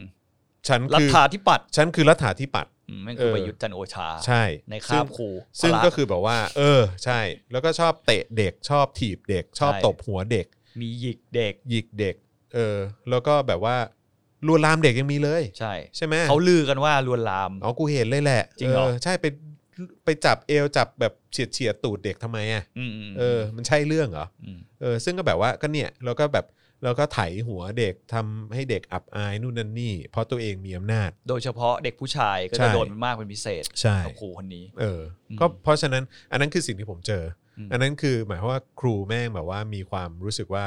ลุแก่อำนาจ อืม เออ นะฮะแต่ในขณะเดียวกันก็มีครูประเภทที่อ้างความถูกต้องกฎกติกาของเผด็จการ อะไรแบบเนี้ยด้วยเหมือนกัน มันกลายมันสิ่งที่น่าเศร้า กฎเขาบอกมาอย่างเงี้ย ซึ่ง ใช่ มันไม่ใช่กฎที่ถูกต้องไอ้เหี้ย มัน เบสิกพื้นฐานคือแบบว่าสิทธิเสรีภาพเด็กมันมีสิทธิเลือก อืม เออ หรือว่าแบบจริง ๆ แล้วกระทรวงศึกษาธิการเขาก็บอกมาแล้วว่าไม่ต้องไม่ไม่ต้องตัดสั้น แต่มึงก็ยังไปตัด เพราะว่ามึงก็บอกว่ามันคือกฎของโรงเรียน ม กฎของกู อะไรอย่างเงี้ยคือเบสิกพื้นฐานคือจริง ๆ มึงควรจะไฟท์มึงควรจะต่อสู้เพื่อเด็ก ใช่ ก็คือมันน่าเศร้าที่ว่า อย่างที่ตอนเราเรียนอยู่พอเราคิดย้อนกลับไปอ่ะ อืม ก็คือครูคนเนี้ยแม่งก็ทำอย่างนี้อยู่ตก็ตลอดเวลาที่ อืม เรามีชีวิตอยู่ในรั้วโรงเรียนอ่ะ ใช่ เขาก็ยังไม่เห็นโดนโทษอะไรเลย อืม แล้วก็ไม่เห็นมีครูคนไหนออกมาแย้งในการกระทำของเขาเลยนะ ม คือมันเป็นสิ่งที่น่าเศร้ามากนะพอเรา อืม คิดย้อนกลับไปรู้สึกว่า โอ้โห หรือว่าครูทั้งโรงเรียนกูอะลึกแล้วอะ อืม แม่งเห็นด้วยกับระบบ อืม ที่แม่งเป็นโคตรอำนาจนิยมอย่างนี้วะ แต่ผมอยากจะฝากน้องๆนะฮะคือถ้าโดนอะไรแบบนี้เนี่ย คือไม่ว่าจะโดนเคี่ยนโดนตีโดนตบหัวโดนหยิกโดนอะไรก็ตามอ่ะหรือแม้กระทั่งโดนตัดผมอ่ะทั้งทั้งๆที่มันแบบเหมือนเป็นการขืนใจคุณอ่ะ แจ้งความ แจ้งความแม่งเลย ใช่ แจ้งความเลย เอาตำรวจมาที่โรงเรียนเลย ใช่ เพราะว่าสมัย คือถึงถึงแม้แม่งไม่โดนอะไรนะ แต่อย่างน้อยก็ต้องแสดงให้เห็น ว่ามันผิดกฎหมาย คนหนึ่งกูไม่ยอม อืม คนอื่นๆก็จะไม่ยอม เดี๋ยวก็มาอีก ใช่ คือมัน แจ้งตำรวจเลย มันมีครูพละคนเนี้ยโดนเพื่อนผมแจ้งความ ใช่ ว้ ไง ก็ต้องเอาอย่างนั้นไง เออ แล้วแม่งก็หงอยไปเลยไง แล้วมันก็ไปนอนอยู่ที่สอนอ เออ คืนหนึ่ง คืนหนึ่ง ใช่ไหม ใช่ เออ เพราะแม่แม่งฉลา คือ ด มันต้องเอาอย่างนั้นไง แม่แม่งเล่นนอกเวลาราชการด้วย เออ ใช่ คือทำงั้นเลย ม ใช้ใช้วิธีนั้นเลย คือแบบว่า ก็ กฎหมายอยู่ข้างเราอะ เออ กฎหมายในเรื่องนี้มันอยู่ข้างเรา ใช่ อยู่แล้วอะฉะนั้นก็ไม่ ใช่ จำเป็นต้องกลัว เรา ใช่ ไม่ได้ทำอะไรผิด แล้วถ้าเกิดเขาทำอีก เราสนับสนุนให้คนอื่น แจ้งความเหมือนกัน ใช่ เออ ผมเชื่อว่าถ้าทำยิ่งยิ่งสมัยเนี้ย อืม พอมีหนึ่งแล้วอ่ะ อืม การที่จะงอกสองสามสี่แม่งโคตรง่ายกว่ายุ ใช่ คเราเยอะเลย ใช่ ยุคเรานี่แม่งอาจจะมีความแบบ มันมันมันไม่สามารถเอ็กเพรสตัวเอง อืม เหมือนมันไม่มีโซเชียลเน็ตเวิร์กเนาะ อืม สมัยเนี้ย ผมคิดว่าถ้าสมมติเนี่ยเกิดเพื่อนคนเนี้ยโดนกระทำในยุคสมัยเนี้ย อืม แล้วเขาไปแจ้งความอ่ะ อืม ผมว่าอย่างน้อยแม่ง Facebook เขาหรือว่า Twitter เขาแม่งต้องโดนถล่มจากคำ ใช่ ถามจากคนที่อยู่ในโรงเรียนนั้นแน่ ๆ ว่า ใช่มันเกิดอะ จริงไหม อืม เขาติดคุกจริงไหม อืม หรืออะไรอย่างเงี้ย แล้วคิดว่า เขาน่าจะหงออะ อืม เพราะว่าครูคนเนี้ยทำอะไรแรงมากเลยนะ อืม ถีบเพื่อนผมตกบันไดอะ อืม เพราะว่าเพื่อนผมเกิดเหมือนเสื้อหลุดอะ อืม เสื้อหลุดออกจากกางเกง แล้วมันใช่ ดง เรื่องไหม ใช่เพราะว่าลุกไอจากห้องหอประชุมอะ อืม ที่เราไปนั่ง อืม ฟังที่อะไรเขาอะสมัยก่อนอะ ม แล้วพอลง ที่บันได ลง มันชันนะเว้ย ใช่แล้วพอเด็กอะเวลามันนุ่ง อืม นุ่งนุ่งทับข้างในอย่างงี้ใช่ไหมอืแล้ว ม เวลามันนั่งอย่างเงี้ย มันก็หลุดไง มันก็หลุดไง เออ บางครั้งแล้วมันก็ไม่ได้ตั้งใจหรอก อืมแล้วถีบเขาไหี้ย เออ แล้วเขาเดินลงบันไดอยู่ทีบไอ้เฮียเพื่อนคว่ เออครูคนนี้แม่งเฮี้ยจริงๆจริง ำ ๆ ปัจจุบันนี้ผมเจอผมก็ไม่มีทางจะไหว้อะ ใช่ผมก็ไม่ไหว แต่เขาพยายามจะปรับ ตัวอยู่นะ เห็น เขาก็พยายามมาบอกให้ผมช่วยโฆษณานู่นนั่นนี่ให้ผมก็ไม่ตอบไลน์เขา เลย ครับผม ก็ยังมีหน้าเนอะ ใช่ เขาไม่รู้สึกเหรอวะว่าแบบไอ้สิ่งที่เขาทำในอดีตนี่แม่ง อืม เป็นเรื่องที่โคตรเฮี้ย อืม แล้วก็ยังผมบอกเลยว่าเด็กที่จบโรงเรียนนี้มา ถ้าครูในยุคสมัยเราอ่ะ จะจำครูคนนี้ได้ทุกคน นี่มีคนบอกว่าผมก็สามเสนเพื่อนผมก็ต่อยกับครูพระ น่าจะคนนั้นแหละ น่าจะคนนั้นแหละ อืม เออ น่าจะคนนั้นแหละ ครับผม อืม นะฮะซึ่งก็อันนี้คือผมอยากจะฝากไว้ว่าไม่ใช่แค่เฉพาะกับเรื่องครูนะฮะ อืม ครูคนครูครูไม่ดีไม่ดีอ่ะ อืม เออนะฮะที่บอกว่าแจ้งแจ้งความไปเลย ใช่ นะฮะแล้วก็แจ้งมีหนึ่งแล้วมันก็ต้องมีสองคือคนอื่นๆ แจ้งแล้ว ก็มันก็จะได้เยอะๆเอาให้มันเอาให้มันเลิกเลิกสันดานแบบนั้นไปเลย อืม นะครับ เอาให้แม่งอย่างน้อยก็ให้แม่งลำบากอ่ะที่จะต้องไปอธิบายว่ามันเกิดอะไรขึ้น ซึ่งมันก็คงจะมีความละอายใจกับสิ่งที่ตัวเองทำบ้างแหละ หวังว่านะ ไม่ถ้าถ้าจริง ๆอ่ะมันถ้าเป็นคดีอย่างเงี้ย ผม อืม อยากรู้มากถ้าเป็นลักษณะแบบ อืม ครูกระทำความรุนแรงกับนักเรียน อืม หรือว่าละเมิดสิทธินักเรียนเนี่ย มันก็ผิดอยู่แล้ว มันมีสิทธิ์จนไปถึงว่าเขาต้องโดนออกจากราชการปะ ไม่รู้เหมือนกัน แต่ว่าก็ถ้าถ้าเราจะทำให้มันเป็นเรื่องที่เอ่อเกิดการส่งเสียงในสังคม ผมก็ว่ามัน ต้องทำให้มันเป็นเรื่องใหญ่นะ ใช่ครับอืม อย่าทำให้มันเป็นเรื่องที่แบบ มันกลายเป็นสิ่งเคยชินอ่ะ ไม่รู้อ่ะผมผมแค่มีความรู้สึกว่าถ้าถ้าท้ายสุดแม่งโดนย้ายเออย้ายไปโรงเรียนอื่น หรืออะไรก็ตาม ผมว่าก็ประสบความสำเร็จในระดับหนึ่งแล้วนะ ใช่ แล้วถ้าเกิดว่าไปทำเฮี้ยอย่างนั้นที่โรงเรียนอื่นอีกเนี่ย ก็ให้น้องๆรู้ไว้ว่าถ้าโดนกระทำแบบนี้เนี่ย แจ้งความไปเลย เป็นผมนะ อืม ถ้าผมเจอครูอย่างนี้ฮะ อืม แล้วผมเล่นงานไปแล้วใช่ไหม อืม แล้วถ้าโทษที่มากที่สุดของเขาคือโดนย้ายไปใช่ไหม อืม ผมก็จะเอาเรื่องราวเนี้ยแหละเหล่านี้แหละ อืม ไปเล่าให้หาช่องทางให้คนนะโรงเรียนนั้นน่ะ อืม ได้รู้ว่าครูคนเนี้ยเคยกระทำอะไรมา ใช่ แล้วถ้าสมมติเขากระทำอีก มันจะได้ไม่ต้องเริ่มใหม่ไง อืม ถ้ากระทำอีกมึงแจ้งความเลย ใช่ แล้วทำให้มันรีพีทไปอย่าง แจ้ เงี้ ง ย ไปเลย ถ้าเขายังไม่ปรับปรุงตัวเขาก็ไม่สุขไม่สมควรเป็นคนที่ทำงานในอาชีพนี้อีก อืม ต่อไปแล้วอะ ใช่ คือมันไม่มีความ เอาเลยฮะ ไม่มีความเป็นครูอยู่เหลืออยู่แล้ เาให้ ว เต็ม อะ ที่เลยจริง อืม ๆนะครับ แล้วก็แล้วก็อีกอันหนึงที่ผมอยากจะฝากไว้เรื่องของการรับน้องก็ด้วยเรื่องเหมือนกัน โอ้อันนี้อย่าง นะ เฮี ค ย รับนะฮะถ้าเกิดว่ารุ่นพี่ทำอะไรที่มันเป็นการขืนใจคุณทำให้คุณไม่สบายใจทำให้คุณไม่สบายใจทำให้คุณรู้สึกไม่ปลอดภัยอะไรก็ตาม บังคับให้คุณทำเพี้ยหาอะไรก็ตามเนี่ยนะฮะแล้วมันมีความส่งผลเสียกับร่างกายทรัพย์สินของคุณเนี่ยนะฮะแจ้งความแม่งเลย อืม เออ ผมว่าขบฏ ม ตอนผมเรียนอะผมโชคดีตอนมหาลัยผมเรียนเป็นภาคอินเตอร์ อืม แต่มันก็ยังมีการรับน้องอยู่นะ อืม แต่ก็คือมันไม่ได้เหมือนแบบพวกแบบสายแบบ มันก็คงไม่ถึงขนาดแม่โจ้หรืออะไรอย่างเงี้ย อืม คือมันก็คือเป็นแบบเด็กๆอ่ะ แต่ อืม ผมก็ขบฏผมก็ไม่ไปเว้ย แจ้งความไปเลยครับ แล้วก็แล้วก็ไม่ต้องแจ้งแค่เฉพาะเอ่มแค่ อาจารย์เหรอ รุ่นพี่นะ อืม แจ้งไปถึงอาจารย์เลยที่อาจารย์ปล่อยปละให้มันเกิดเหตุการณ์แบบนี้ขึ้นมาได้ ใช่ แจ้งไปถึงอธิการเลยแจ้งไปถึงคณะบดีเลย ว่า อืม ปล่อยปละให้มันเกิดเหตุการณ์แบบนี้ได้ยังไง บอกสื่อด้วย บอกสื่อด้วย เอา มัน เล จะได้ ย มันจะได้ดัง เอาเลย แล้วมันจะได้ ครั อืม ก็รู้อยู่ว่าในสังคมไทยอ่ะ อืม มันต้องมีเสียง อืม จากสังคมเข้ามาดันด้วยเนอะ ใช่ เวลาเกิดเรื่องเหล่านี้ว่าถ้า ใช่ มีเสียงจากสังคมเข้ามาดันน่ะ อืม เหตุเขาเรียกว่าอะไรขั้นตอนการดำเนินงาน อืม แม่งจะชอบรวดเร็วเสมอ ใช่ แล้วทุกแล้วคนที่มีอำนาจจริงๆอ่ะ อืม จะออกมาครับตอบคำถามคุณน่ะ อืม เสมออ ม แต่สมมติถ้าคุณทำให้มันเงียบเงียบๆอ่ะ อืม ทำอยู่คนเดียวเงียบเงียบๆหรืออะไรอย่างเงี้ย มันอาจจะช้าหน่อย อืมแล้วก็ไม่ต้องกลัวนะฮะเรื่องรุ่นรุ่นพี่ไม่รักหรืออะไรก็ตามเนี่ย มันเป็นใครวะ ช่างแม่งหนีเฮีย เออ มันเป็นใคร เออ ไม่รักกูเรื่องของมึงมึงไม่ได้ช่วยเรื่องเกรดของกูนี่ อืม เออแล้วอาจารย์อาจารย์ไม่รักอาจารย์ไม่เอ็นดู เรื่องของแม่งนี่ พูดถึง อืม พูดถึงไอ้เรื่องเรื่องนี้ผมอยากเปิดคลิปนี้ให้ฟังเลยว่ะ อะไร ผมไปเจอมามีเพื่อนส่งมาให้ดู ที่ผมส่งมาให้คุณจรดูอะที่เป็นลุงรายการเนี้ย เออ เดี๋ยวเดี๋ยวฟังเดี๋ยวผมอยากหาเล อันไหน ย อะ ต้อง ทำไม ดูคลิปด้วย พระพุทธเจ้ากับพระเยซูเนี่ยคุณเมื่อคนในโลกนี้ชอบพระสงฆ์องค์นี้หมดเลยเลยหมายความลุงได้แชร์คุณว่ามีคนชอบพระพุทธเจ้าหมดทุกคนเลยเลยไม่หมดพระเยซูมีคนชอบหมดไหมไม่หมด แล้วผมจะไปแคร์ อีก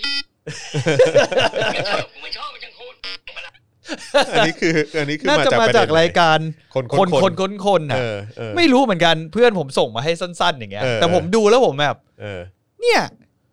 มันก็ควรจะเป็นอย่างเงี้ยคือคุณไม่ต้องไปห่วงว่าใครจะชอบคุณหมดในโลกนี้มันเป็นไปไม่ได้หรอก ใช่ หรือว่าอะไรที่มันเป็นสิ่งที่ผิดหรือถูก ถ้าคุณใช้วิจารณญาณของคุณ อืม แล้วว่ามันเป็นสิ่งที่ อืม มันโดนละเมิดเสรีภาพของคุณหรือมันเป็นสิ่งที่ผิดหรือว่าบางครั้งอ่ะคุณ อืม ไออย่าไปเชื่อว่าไอสังคมส่วนใหญ่ที่ทำกันอยู่มันคือสิ่งที่ถูกนะเว้ย ไม่แล้วก็การที่คนอื่นมาเสือกเรื่องคุณเนี่ย มันไม่ใช่ว่ามันถูกต้องนะ ใช่ ไม่ว่าจะเป็นเสือกว่าทำไมถึงไม่เป็นคนดีทำไมถึงไม่นับถือศาสนาเอ่อศาสนานี้มันมีปัญหายังไงเออทำไมถึงไม่รักรุ่นพี่ทำไมถึงไม่รักสถาบันหรืออะไรก็ตาม เสือกอะไรกู อืมไม่ต้อง แล้ว สือก เขาไม่มีสิทธิ์มาเสือกคุณด้วย โอ้โหพูดถึงอีความรักต่อสถาบันเนี่ย อืม มันเป็นสิ่งที่ผมแม่งโคตรไม่ชอบเลยนะ อืม ผมรู้สึกว่ามันเป็นบ่อกเกิดของการคอร์รัปชันในตลอดอะ อืม ยิ่งเขาบอกให้กูอย่างอย่างเหมือนเขาจะพยายามให้คุณอิกนอปัญหาบางอย่างไป โดยการที่เขามาอ้างว่าคุณควรจะรักสถานที่แห่งนี้สิควรจะรักแบบโรงเรียนของคุณ คุณควรจะรักบริษัทที่คุณทำงานอยู่หรืออะไรเงี้ย ผมว่าจริงๆอ่ะมันเป็นชุดความคิดที่เฮี้ย อืม คือสุดท้ายแล้วคุณจะยอมปล่อยผ่านบางอย่าง บางอย่างคุณอาจจะโดนละเมิดอยู่ แต่ อืม เขามาบอกว่าก็ช่วยกันไปเนี่ย ช่วยบริษัทไปก่อนหรืออะไรเงี้ย แต่ขณะนั้นคุณโดนละเมิดอยู่นะ อืม แต่เขาเอาวัฒกรรมเนี้ยมาใส่หัวคุณนะผมรู้สึกว่ามันทำให้ความเป็นจริงในสังคมมันบิดเบี้ยวออกไปอะ อืม จากวัฒกรรมเหล่านี้ อืม ฉะนั้นไอ้สิ่งเหล่านี้ ไม่แล้วก็คือแบบว่า มันสามารถไปถึงขั้นที่ว่า สถาบันทำอะไรผิดอ่ะ คุณต้องออกมาปกป้อง คุณต้องออกมาปกป้อง ซึ่งมันเป็นสิ่งที่ผิดมากไง ใช่ แล้วมันจะสร้างค่านิยมที่บิดเบี้ยวให้สังคมมาก ใช่ ๆไง ใช่ ใช่ คือแบบเฮ้ยมันไม่ได้ เออ ถ้าสถาบันนี้มันทำเฮี้ยอะไรขึ้นมาเนี่ย เออ แล้วแบบว่าเราเราเห็นอยู่ว่ามันผิดอะ อืม อย่างรับน้องอย่างเงี้ย สถาบันเนี้ยรับน้องแบบเนี้ย คือ ใช่ กูก็ต้องออกมาส่งเสียงสิว่ามันผิด มัน อืม ละเมิดสิทธิเสรีภาพกู มันละเมิด ละเมิดเรื่องของเพศ อืม ละเมิดเรื่องของแบบความปลอดภัยชีวิตและทรัพย์สินอะไรของกูเนี่ย กูก็ต้องออกมาโวยดิ ความสกปรกที่ เอออ อะไรแบบโรคภัยไข้เจ็บ ใช่ ที่มันจะมากับการรับน้องแบบสกปรกสก ใช่ ปรก เพราะฉะนั้นคือแบบอย่าอ้างสถาบัน อืม ความงดงามในอดีตของสถาบันได้ทำอะไรไว้อะไรก็ตาม คือแบบมันไม่เกี่ยว มันคล้ายๆนี่เลยว่ะที่ช่วงเสาร์อาทิตย์ที่มันมีเพจอะไรทหารน่ะที่บอกเป็นทหารเสียใจแค่สองปีอ่ะไม่เป็นทหารเสียใจตลอดชีวิต เอ เล อย ครับผม มันเป็นอะไรคล้าย ๆ กันนะ อืม ผมมองว่ามันปลูกแบบ อยากเข้าไปพิมพ์มากเลยแบบกูเสียใจมากกว่าที่ประเทศนี้มีทหาร จริง เฮียอืม แล้วแต่ว่าแต่อันนั้นคือคุณไม่ต้องไปพิมพ์เว้ย อืม ทัวร์แม่งลง ตัวแม่ง แบบ ลงอยู่แล้ว หืมบางคนแม่งเป็นคนที่เป็นทหารเกณฑ์มาก่อนน่ะ บอกว่า อืม ทำไมผมไม่รู้สึกว่าผมรู้สึกดีมองย้อนกลับไป ผมรู้สึกผมเสียเวลาชีวิตมาก ผม สอง อยาก ปี ให้ ว่ะ ผมอยากให้ลองไปถามคุณทอฟฟี่เป็นตุ๊ดซ่อมคอมอะ อ่า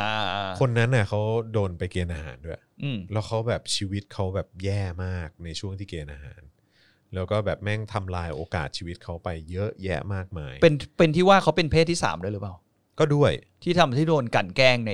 ผมไม่แน่ใจว่าเขาโดนอะไรบ้างแต่คือที่แน่ๆเลยอะสิ่งหนึ่งที่เขาพูดแล้วก็ผมรู้สึกว่ามันเป็นเรื่องจริงที่มันเกิดขึ้นกับทุกคนก็คือการเสียโอกาสในชีวิต อืม ใช่อย่างน้อยก็สองปีในชีวิตคุณนะ ไม่ใช่ว่าการเข้าไปเป็นทหารแล้วมันเป็นโอกาสดีๆในชีวิตนะฮะไม่ใช่นะฮะการไปเป็นทหารเนี่ยคือความซวยชิบหายในชีวิตเลย มีแต่คนไม่อยากเป็นทหาร ไม่มีคือเอา ไม่งั้นไอ้ภาพของคนที่แม่งร้องไห้ตอนที่แบบจับได้แบบ ใบแดง เออ มันก็คงไม่มี เออ แต่แม่งแม่งตลกตรงที่ว่าบางคนแม่งพอออกมาแล้ว เสร็จแม่งก็แบบเนี่ย แบบดีอย่างนั้นดีอย่างงู้นอย่างนี้ใช่ไหม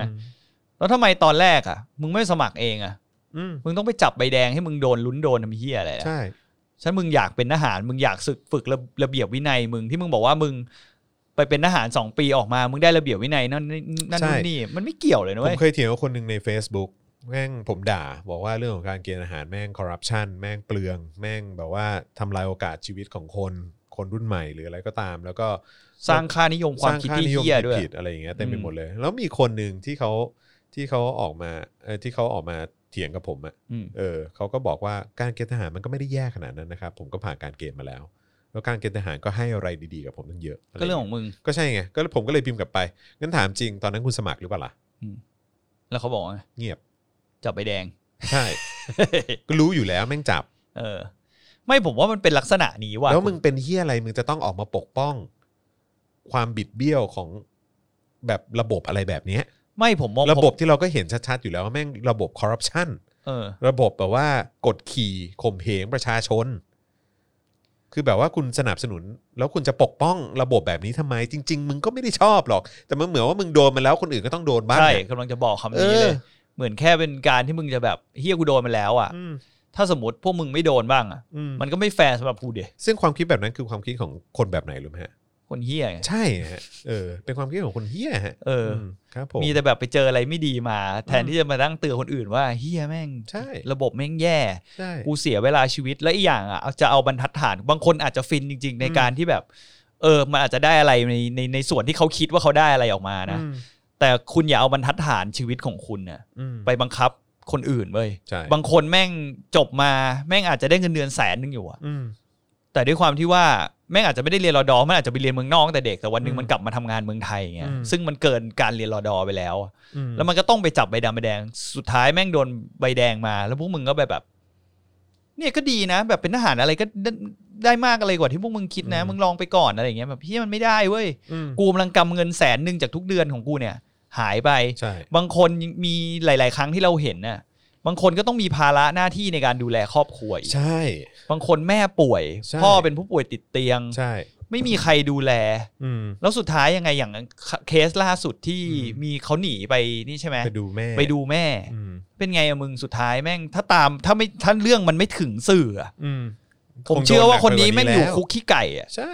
แล้ โด วแม่ นกงก็ ระทืบไปแล้วมั้ง เออ แล้วแม่งก็คงจะโดนสารพัดอะ เพราะเราก็รู้อยู่แล้วว่าสถาบันกองทัพเนี่ยเป็นสถาบันที่ไม่มีความโปร่งใส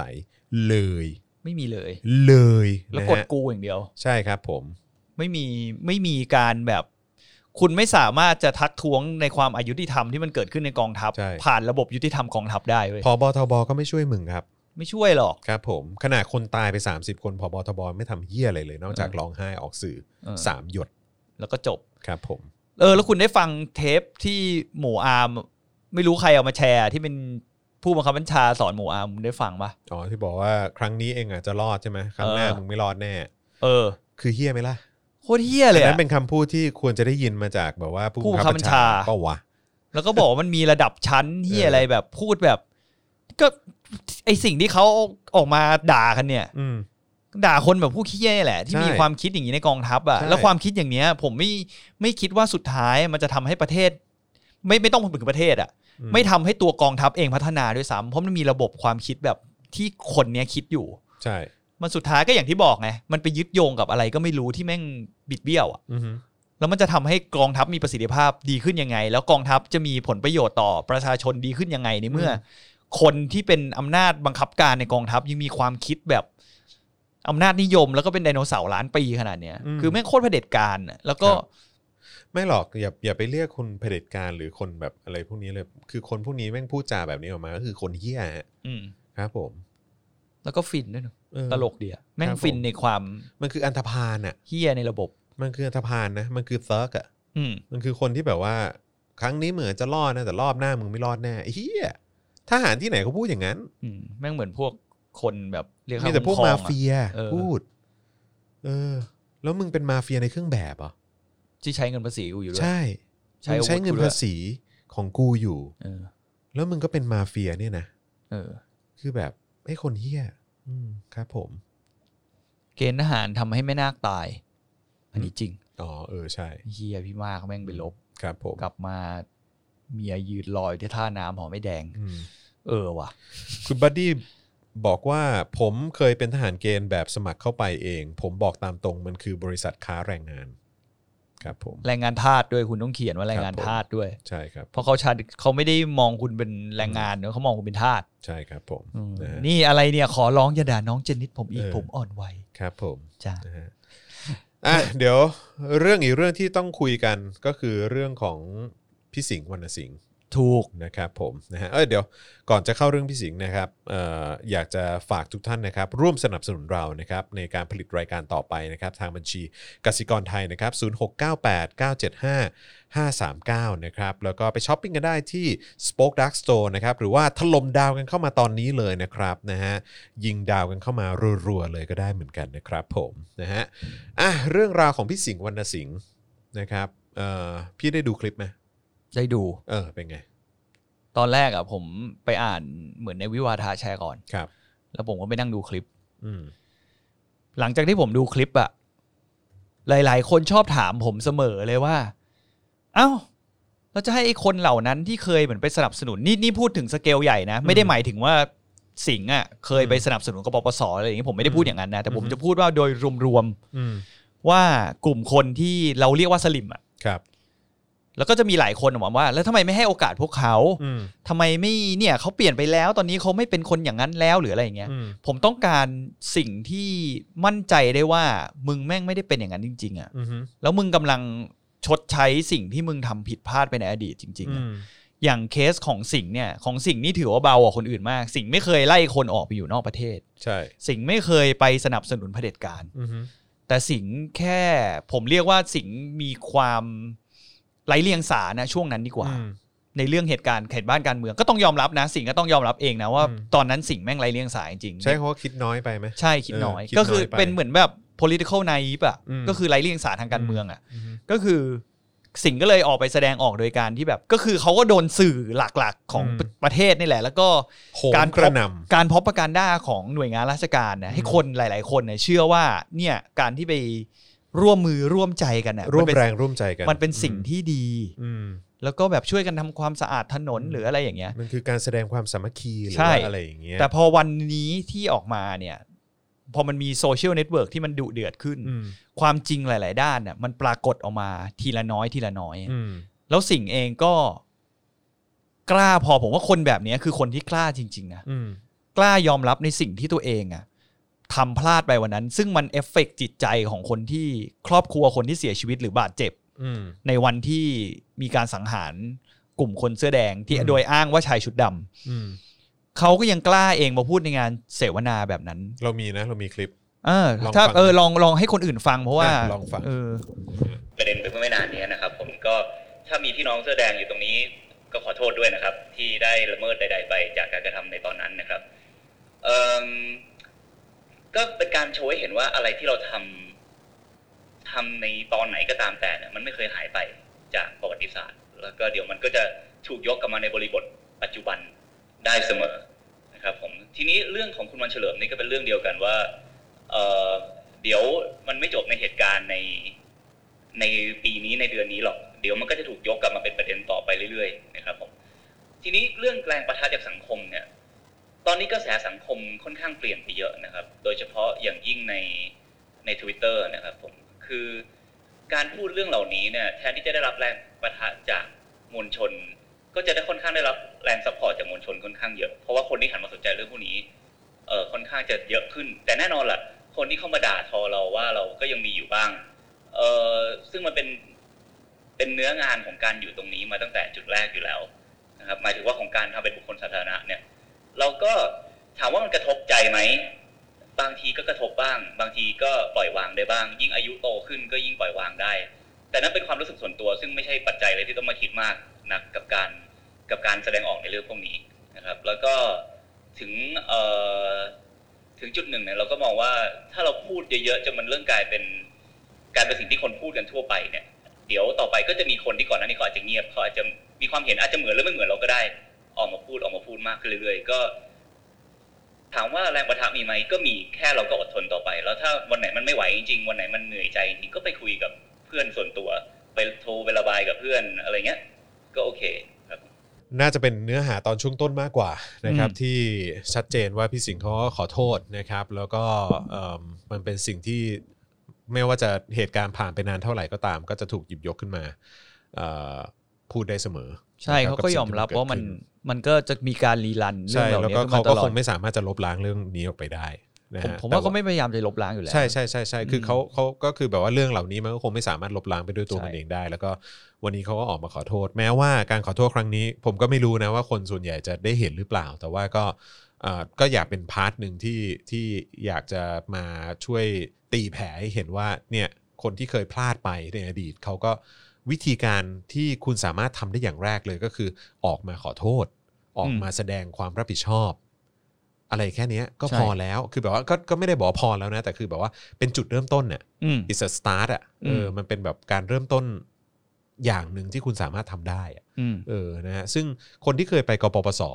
คนที่เคยสนับสนุนเผด็จการหรืออะไรก็ตาม แล้วก็สนับสนุนการรัฐประหารการยึดอำนาจ สนับสนุนประยุทธ์ แล้วก็ทุกวันนี้คุณตาสว่าง คุณเห็นว่ามันมันเป็นการตัดสินใจที่ผิด คืออย่าการุณาอย่าอยู่นิ่งนะฮะเพราะว่าการที่คุณอยู่นิ่ง การที่คุณตีเนียนคุณที่คุณทำเฉยอะผมว่ามันก็เฮี้ยพอกันน่ะเพราะฉะนั้นสิ่งที่คุณทำได้คือออกมาแสดง เหมือนคล้าย ๆ เป็นการยอมรับซะเถอะ อืม ว่าเออ ตอนนั้นกูพลาด กูโง่ เออ ตอนนั้นกูไม่รู้ เออ กูแบบ กูคิดว่ากูรู้ดีแล้ว หรือว่ากูรู้มากพอแล้วอะไรอย่างเงี้ย แล้วกูก็ออกแล้วกูก็อยากจะออกมาขอโทษนะ อืม กับสิ่งที่กูทำออกไปแล้วทำให้สังคมแม่งเดินมาถึงจุดเนี้ย อืม แค่นั้นแล้วก็เริ่มจากจุดนั้นแล้วทุกคนก็จะแบบว่า โอเค คือ elephant in the room เนอะ ใช่ มันจะหายไปอ่ะ ใช่ คือถ้าก่อนหน้าเนี้ยถ้าสิงห์มานั่งห้องเนี้ยมันก็ยังมี elephant in the room อยู่นะ ใช่ ถ้าเขาไม่พูดเรื่องนี้ออกมาก่อน อื นะ ม เพราะเราก็คงไม่บังคับไปเขาเพราะผมรู้สึกว่าสิ่งเหล่านี้มันไม่ควรจะบังคับใครพูดเว้ย ใช่ เขาต้องรู้สึกจาก จาก ข้างใน ตัวเขา เขา เอ จ ง ริง ๆ แล้วเขาถึงจะพูดออกมา ใช่ เพราะว่าถ้าการให้คุณโดนจี้แล้วคุณพูดออกมา มันมันจะเป็นอีกมันจะเป็นอีกมุมเลยนะ อืม แล้วมันจะไม่บายอ่ะ มันจะไม่ได้อ่ะ แล้วอีกอย่างหนึ่งผมจะขอเตือนไว้เลยนะ กับคนที่ยังไม่ออกมาแสดงความรับผิดชอบในการที่ตอนนั้นที่คุณไปเฮลเฮลเฮลเฮลแบบชิบหายวายป่วงอ่ะ อืม ไม่ว่าจะใน Facebook ตัวเองหรือว่าในที่ไหนก็แล้วแต่อะ ครับ ยิ่งวันเวลาผ่านไปอ่ะ อืม การให้อภัยของคนมันจะยิ่งจะยากขึ้นเรื่อยๆ แล้ว ใช่ การที่คนจะจำคุณน่ะว่าเหตุการณ์เนี้ยณปัจจุบันเนี้ยผมว่ามันถึงจุดที่ว่าคุณน่ะต้องออกมาพูดอะไรบ้างแล้วอ่ะ อืม ยิ่งโดยเฉพาะคุณผมพูดเสมอว่าโดยเฉพาะเคสอย่างคุณวันเฉลิมเนี่ย คุณต้องออกมาพูดอะไรบ้างแล้ว ใช่ ถ้าคุณไม่พูดอะไรบ้างแล้วอย่างนั้นน่ะ จิตใจคุณแม่งไม่ใช่มนุษย์แล้วอ่ะ อืม คือคุณแม่งเห็นสิ่งเหล่านี้ยังเห็นเป็นเรื่องแบบ ก็ไม่เห็นเป็นไรนี่ วันก่อนผมเห็นเพจหนึ่งแบบว่า ผมก็ตามเขามาตั้งนานละชื่อว่าเพจแบบอะไรนะ รู้สึกว่าจะแบทแบทแคทมิวเซียมหรือสักอย่าง อ๋ออ๋ออ๋อ คุณเห็น อ๋ ปะ อใช่ ผมเป็นพวกที่แบบ แบทแคทมิวเซียมแอนด์ทอยส์ไทยแลนด์ ใช่เขามีความเป็นสลิมอยู่เยอะอยู่ ผมแบบช็อกชิบหายเลย ผมก็ตามเขาอยู่ ผมก็ไม่รู้ ผมก็ตามเพราะ เออ เขาแบบพูดเรื่องแบทแมนพูดเรื่องอะไร เขาพูดเรื่องของเล่น ผมก็ชบไงเอ เอ อ อ ใช่ ผมก็ชอบ แล้วโดยเฉพาะมันเป็นอะไรที่แบบเกี่ยวกับ DC อะไรเงี้ยผมก็ชอบไงแล้วเขาก็โพสต์ไอ้ภาพเอิ่มที่คุณช่อเขาพูดว่าใครอุ้มวันเฉลิมอะแล้วก็แบบเป็นรูปล้อเลียนอะ เขาโพสเหรอ เขาโพสต์ ผมเคยเข้าไปด่าเขาด้วยนะ เขาพิมพ์แบบประมาณว่า อุ้มใครไม่รู้แต่ว่าอุ้มอะไรอุ้มอะไรก็ไม่รู้แล้ว เหมื เขา อนเป็น แบบ เรื่อง แซว โจ๊ก ะ อะเหรอ เออเป็นเรื่องโจ๊กอะแล้วแบบว่าคนเข้าไปด่าอันตึมเลย อื ผมก็เข้าไปพิมพ์ด้วยว่าโอ้โห นี่มันสลิมเนี่ยวะ เออ แล้วเขาเราโพสต์นั้นไป ผมก็เคยเข้าไปด่าเขาทีนึงแล้ว อืม ตั้งแต่ประมาณแบบปีสองปีก่อนอ่ะเขาโพสต์จำไม่ได้เขาโพสต์เรื่องอะไรอ่ะแต่ผม อืม เข้าไปผมเข้าไปด่าเลยอ่ะ อืม คือแบบ พี่พี่แบบ grow up คือเฮี้ยจริงอะ ใช่ อืม แล้วเราแล้วเราก็รู้สึกแบบ และอีกอย่างหนึ่งอ่ะอ่ะถ้าพูดกันตามตรงนะ อืม เพจพี่แม่งคือคนที่ไปไลฟ์เพจพี่อ่ะเขาไม่ได้มาตามไอเดียโลจีของพี่หรืออะไรอ่ะ อืม เขาไปตามแบทแคทมิวเซียมเว้ย ใช่ เขาไปดูไอสถานมันมันกลายเป็นว่ายิ่งทำให้ผมไม่รู้สึกว่าอยากจะไปสนับสนุนนะ ก็เหมือนเดิมอ่ะก็โหวตโดยพ็อกเก็ตของกูเหมือนเดิมอะ อืม คือกูก็ไม่สนับสนุนคนเหล่านี้ ใช่ เออ ก็ก็ตามนั้นไปแล้วเนี่ยแต่หลาย ๆ ครั้งอ่ะพี่คนเนี้ยโดนโดนผมจนตอนหลังอ่ะมันไม่ขึ้นฟีดผมแล้วอ่ะเพราะผมไม่กดเข้าไปดูเลยอะ อ่า เพราะผมรู้สึกว่าเขา ผมช็อกผมช็อก เกิน ผม เยียวยา ผม ไป ผมเพิ่งรู้ ผมเพิ่งรู้ เพราะว่าคือปกติโพสต์ที่ผมเองก็จะเป็นรูปแบทแมนรูปของเล่นรูปอะไรพวกเนี้ย ใช่ เออแล้วอยู่ดีๆก็มีโพสต์นี้ขึ้นมา ผมก็ตกใจมาก ผมก็แบบเฮ้ยแบบเฮ้ยเฮียแบบว่ากูไม่นึกเลยว่าแบบแอดมินแม่งจะเฮียอย่าง นี้ เออ ใช่ งงเลยเออ แต่พวกคนพวกเนี้ยผมคิดว่าเกินคำว่า political naive แล้วเนอะ อืม ผมว่าเกินไปแล้วนะ เกินเกิน คือเพราะว่าถ้าเขายังคือเบสิกความคิดแบบตรรกศาสตร์เขาแม่งพังจริง ๆอะ่ะอย่างเออ พูดถึงอันนี้ก็ดี วันนี้ผมดูคลิปนั่นแหละที่คุณกับคุณชื่ออะไรนะ อืม ไอรายการเจาะใจอะ่ะพี่เหมียวอะไรนะ่ะ ชื่อคุณวะวรัตตาปะวรัตตา ในเจาะใจแบบอันเก่าเลยอะ่ะ อืม คือมันเก่ามากก็คือ มีคนมีคนขุดมาใช่ไหม มีคนขุดมา แล้วก็ ใช่ คือเป็นไอ้นี่ด้วยนะไอ้อะไรนะ คุณ วรัตตาพัทโรดม พิธีกรคือนี่ไง คุณจอมขวัญ ชุนจอมขวัญเลยนะเว้ยคุณ ใช่ใช่ แล้วไปดูแบบก็คือ อ๋อคุณวรัตดา เออ พัทโรดม คือผมไม่ได้บอกว่าตอนนี้เขาเป็นอย่างนั้นอยู่นะ แต่ผมจะพูดถึงเหตุการณ์ในอดีตเขาอะลองไปดูคุณในคลิปนี้มันจะมีหลายคลิปนะเว้ยเลือกคลิปให้ถูก มันจะมีคลิปชื่อล่าอะไรนะคุณจอที่ผมส่งมาให้ดูอะ อืมที่แต่ที่แน่ ๆ มันคือคลิปเกี่ยวกับ สมการความสุข อ๋อสมการความสุขใช่ไหม ใช่เป็นลองไปลองไปเซิร์ชดูใน YouTube ว่าสมการความสุข อ่า แล้วก็เจาะใจ เออ แล้วก็มันจะมีอยู่หลายคลิปแหละแต่พยายามหาคลิปที่คุณจอมขวัญใส่ชุดเดรสสีดำอะ อ่าใช่ แล้วดูนาทีที่ 12.57 ไป อืม แล้วคุณก็จะรู้ว่าผมพูดถึงอะไร Shade แล้วผมมองว่าคือตอนหลังอะคนเนี้ยเท่าที่ผมดูจนจบอะ อืม คือเขามาพูดว่าเขาเคยเป็นคนที่อีโก้สูงมาก อืม หรืออะไรอย่างเงี้ยแล้วมันทำร้ายชีวิตเขาเขาเป็นคนอารมณ์รุนแรงหรืออะไรอ ครับ ย่างเงี้ยโดยการเขาไปทำอะไรปฏิบัติธรรมหรือที่อะไรก็ไม่รู้อ่ะ อืม คือผมก็ไม่ได้เขาไม่ได้นี่สาระอะไรตรงนั้นอ่ะ แต่ผมรู้สึกว่า แต่สุดท้ายแล้วเนื้อแท้อะต่อให้คุณไม่ expression ออกมารุนแรงอย่างนั้นกับคนอื่นอะ อืม แต่ในใจลึกๆ คุณก็ยังเชื่อแบบนั้นอยู่ใช่ไหม อืม ว่าไอ้สิ่งเหล่าเนี้ยที่มันเกิดขึ้นแบบในโรงหนังที่คุณมาอธิบายเหตุการณ์วันนั้นน่ะ อือฮึ คือคือคือคุณแค่มารู้สึกผิดแค่ว่าคุณไปเหมือนไปเทคกิจซีเรียสมากเกินไป แต่ อืม ในความในความในลึกๆความเป็นจริง คุณก็ยังเชื่ออยู่ว่าไอ้สิ่งที่คุณคิดอ่ะ มันถูกต้อง มันยังถูกต้องอยู่ใช่ไหมอ่ะ ใช่ คือวันนี้ผมตั้งคำถามตอนผม เออ ดูคลิปจบบางคนแบบเพื่อนบางคนก็มาบอกว่าเอ้ยแต่ไปดูคลิปให้จบเขาแบบไอ้นี่นี่ไม่แต่ผมตั้งผมไม่ได้ตั้งคำถามในจุดที่ว่าเขาจะควบคุมตัวเองไง อืม แต่ผมตั้งคำถามใน ideology ของเขาความคิดของเขาว่าไอสิ่งที่เขาเชื่อแบบนั้นน่ะมันก็ยังถูกอยู่ใช่ไหมล่ะ อืม มันแค่ว่ามันและอีกอย่างหนึ่งการที่ผมรู้สึกว่าไปการไปปฏิบัติธรรมหรืออะไรของเขาเนี่ย ไม่ได้ช่วย มันไม่ได้ช่วยในเรื่องความคิดพื้นฐานของเขาเลยนะ อืม สุดท้ายเขาแค่ไปแค่ควบคุมตัวเองไม่ให้ไปบ้าใส่คนอื่น ซึ่ง ใช่ ซึ่งมันกลายเป็นว่าถ้าความคิดคุณยังเป็นอย่างนั้นอยู่อ่ะ อืม ผมก็เชื่อว่า คุณ ไอ ก็ สิ่ง ไป เห ละ ล่า มิด เนี้ย คนอื่นไม่ได้ ใช่ไอสิ่งเหล่าเนี้ยมันก็ยังแค่รอการประทุเว้ย อืม ว่าถ้าเหตุการณ์เหล่าเนี้ยมันลุมเร้า เพีย เกิ ง ด แต่ว่า ขึ้น คุณคุมได้เท่านั้น คุณแค่คุมได้ คุมได้ด้วย แต่แต่ความคิด เออ คุณแม่งยังเป็นอย่างนั้นอยู่ไง ใช่ มันก็ไม่ถูกเปล่าวะ มันก็ไม่ถูกอยู่ดีไง เออ แล้วคุณก็ไม่รู้อะผมเลยรู้สึกว่ามัน อืม ไม่ค่อยเคลียร์กับเรื่องนี้แล้วก็ แล้วเขาเป็นบุคลิกที่คล้ายๆ แบบไลฟ์โค้ชหลายคนในประเทศนี้มากๆเลยนะ อ๋อ นี่พูดถึงไลฟ์โค้ชคุณฟ้าใสเอ่อฟิตจังชันดูอยู่ฮะ อ่ะแล้วแล้ว ฟ้า บอก ใสจัดโค้ดเอ่ออะไรนะ ผู้กองเบนซ์มาหน่อยดิ ผู้กองผมเป็นอะ ใช่ เออ นี่วันก่อนเพิ่งพูดถึงผู้กองเบนซ์เป็นเป็นเนื้อหาหลักในรายการเลยนะฮะ เออ อยากให้ส่งมาให้ผู้กองเบนซ์ดูหน่อย เออ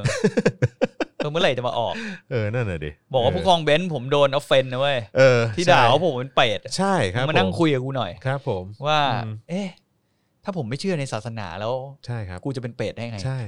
ก็เลยอยากจะถามผู้กองเบนซ์กลับไปว่าผู้กองเบนซ์เสือกอะไรฮะ เออ ครับผมเออหรือว่าผู้กองเบนซ์มึงเป็นเฮียอะไรฮะ เออ เออครับผมนะฮะ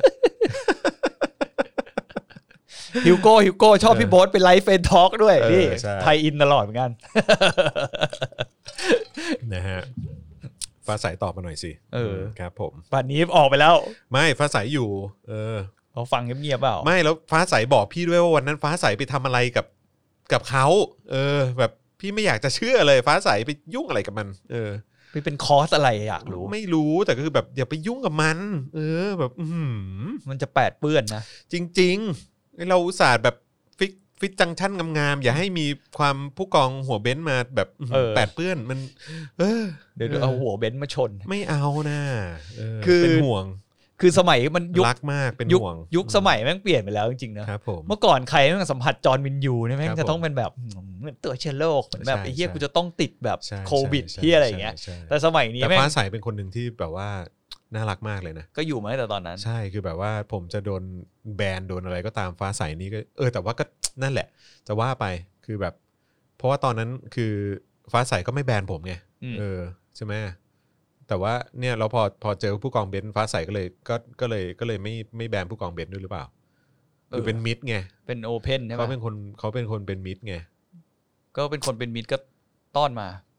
ตอนผู้กองเบนซ์มาให้ ต้อน เรา มา อะ ไม่ไม่ไม่ไม่ ก็ตอนนั้นเขาก็เอ่อวิดีโอคอลมาหาเลย จะให้แบบว่าผู้กองเบนซ์มาออกไง ก็มาสิ เออแต่ว่า ขอ ผู้ก รู อ ป งเบนซ์ก็หาย ขอ ไปเลย ผู้กองเบนซ์ใส่ชุดต่อ ด้วยนะ ขอใส่ชุดนั้นด้วยนะผมเดี๋ยวผมจะถ้าผู้กองเบนซ์ใส่ชุดต่อมาออกรายการเราอ่ะ เออ เดี๋ยวผมจะไปหาชุดเป็นแบบมุ่งในอเวนเจอร์เหมือนกัน ออ เดี๋ยว คุณผม ใส่ชุด คุณใส่ชุดเป็นโลกิ เออไม่ผมเป็นแบ็คแพนเตอร์เออเออนึกออกว่า เออทำไมถึงไม่นี่เป็นนี่ดิเป็นเป็นพ่อของของต่ออ่ะ พ่อเป็นโอดินเหรอ เออโอดิน ได้เดี๋ยวกูปิดตาไปเลยเหี้ย แต่งตัวเป็นโอดิน เออจะได้ด่าเขาได้เต็มที่เหียเดี๋ยวเอาไม้เท้ามาด้วยแบบกระแทกแบบตึ้ง คาถาโอดินเว้ย โคตรเมาเลยเออครับนะฮะเอออ่ะโอเคครับผมนะฮะเออนี่ไลฟ์มาเท่าไหร่แล้วเนี่ยชั่วโมง ชั่วโมงสิบสาม 13นาทีนะครับผมนะฮะอีกหนึ่งเรื่องนะครับที่อยากจะมาคุยกันในวันนี้นะครับก็คือเรื่องเอมการเลือกตั้งท้องถิ่น อืม นะครับนะฮะแต่ก่อนจะเข้าเรื่องการเลือกตั้งท้องถิ่นนะครับ ก็อยากจะย้ำอีกครั้งนะครับใครอยากจะร่วมสนับสนุนเรานะครับ ก็สามารถสนับสนุนเราผ่านบัญชีกสิกรไทยนะครับ0698975539 นะครับ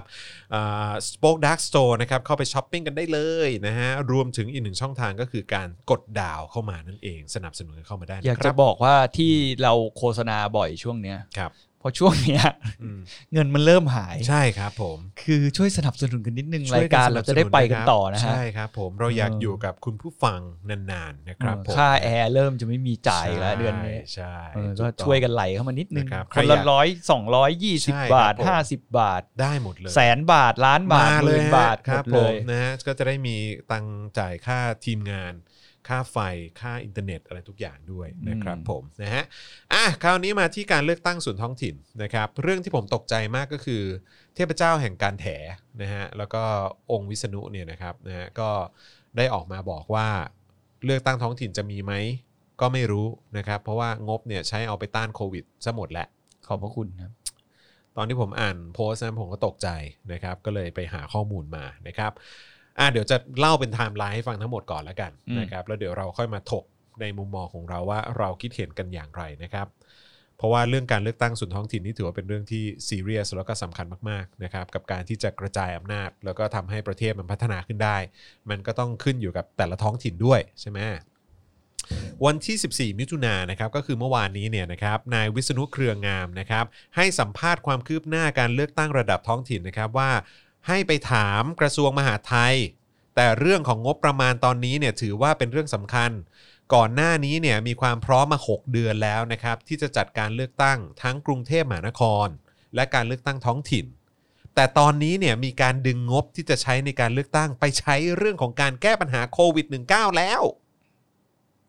ส่วนจะต้องการงบประมาณกันใหม่หรือไม่เนี่ยนายวิษณุตอบว่าส่วนใหญ่แล้วค่าใช้จ่ายจะอยู่ที่ท้องถิ่นนั้นๆ แต่ในส่วนของรัฐบาลจะต้องรับผิดชอบค่าใช้จ่าย ส่วนกลางของกกต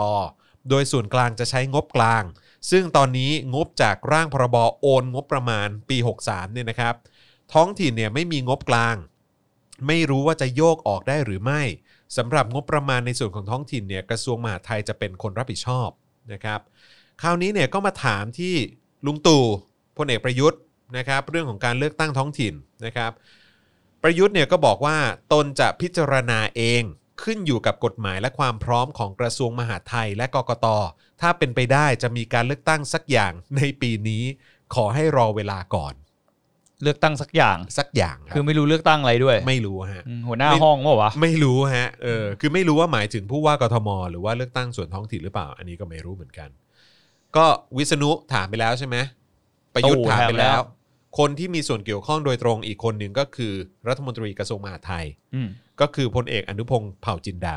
นะ ปอก ครับ ปอกครับนะฮะ พลเอกอนุพงศ์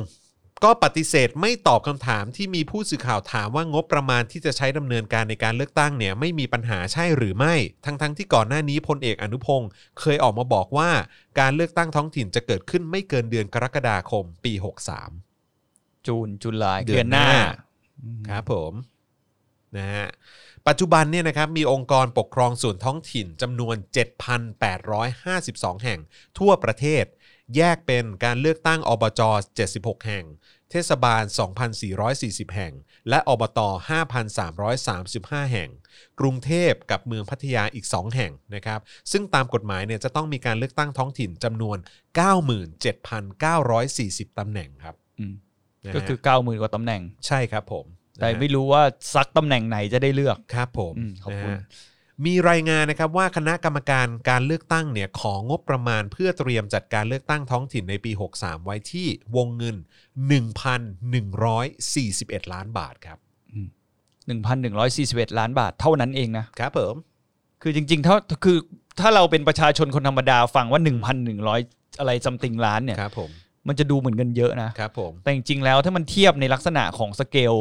อืม ไอรายได้ของประเทศเราที่ ครับผม เทเข้าไปในรัฐบาล ครับ ที่ให้ไปกับกลาโหมอะ ครับผม มันเป็นเงินที่ขี้มูกมากเลยนะเว้ยคุณ ผม จอ เขา ห์น พูดแบบพี่เคียก็ได้ฮะ คือแบบว่าอะไรนะ พวกรถหุ้มเกราะสไตรเกอร์อะไร แพงกว่านี้ แม่งกี่พันล้านวะ ใช่ เออครับผม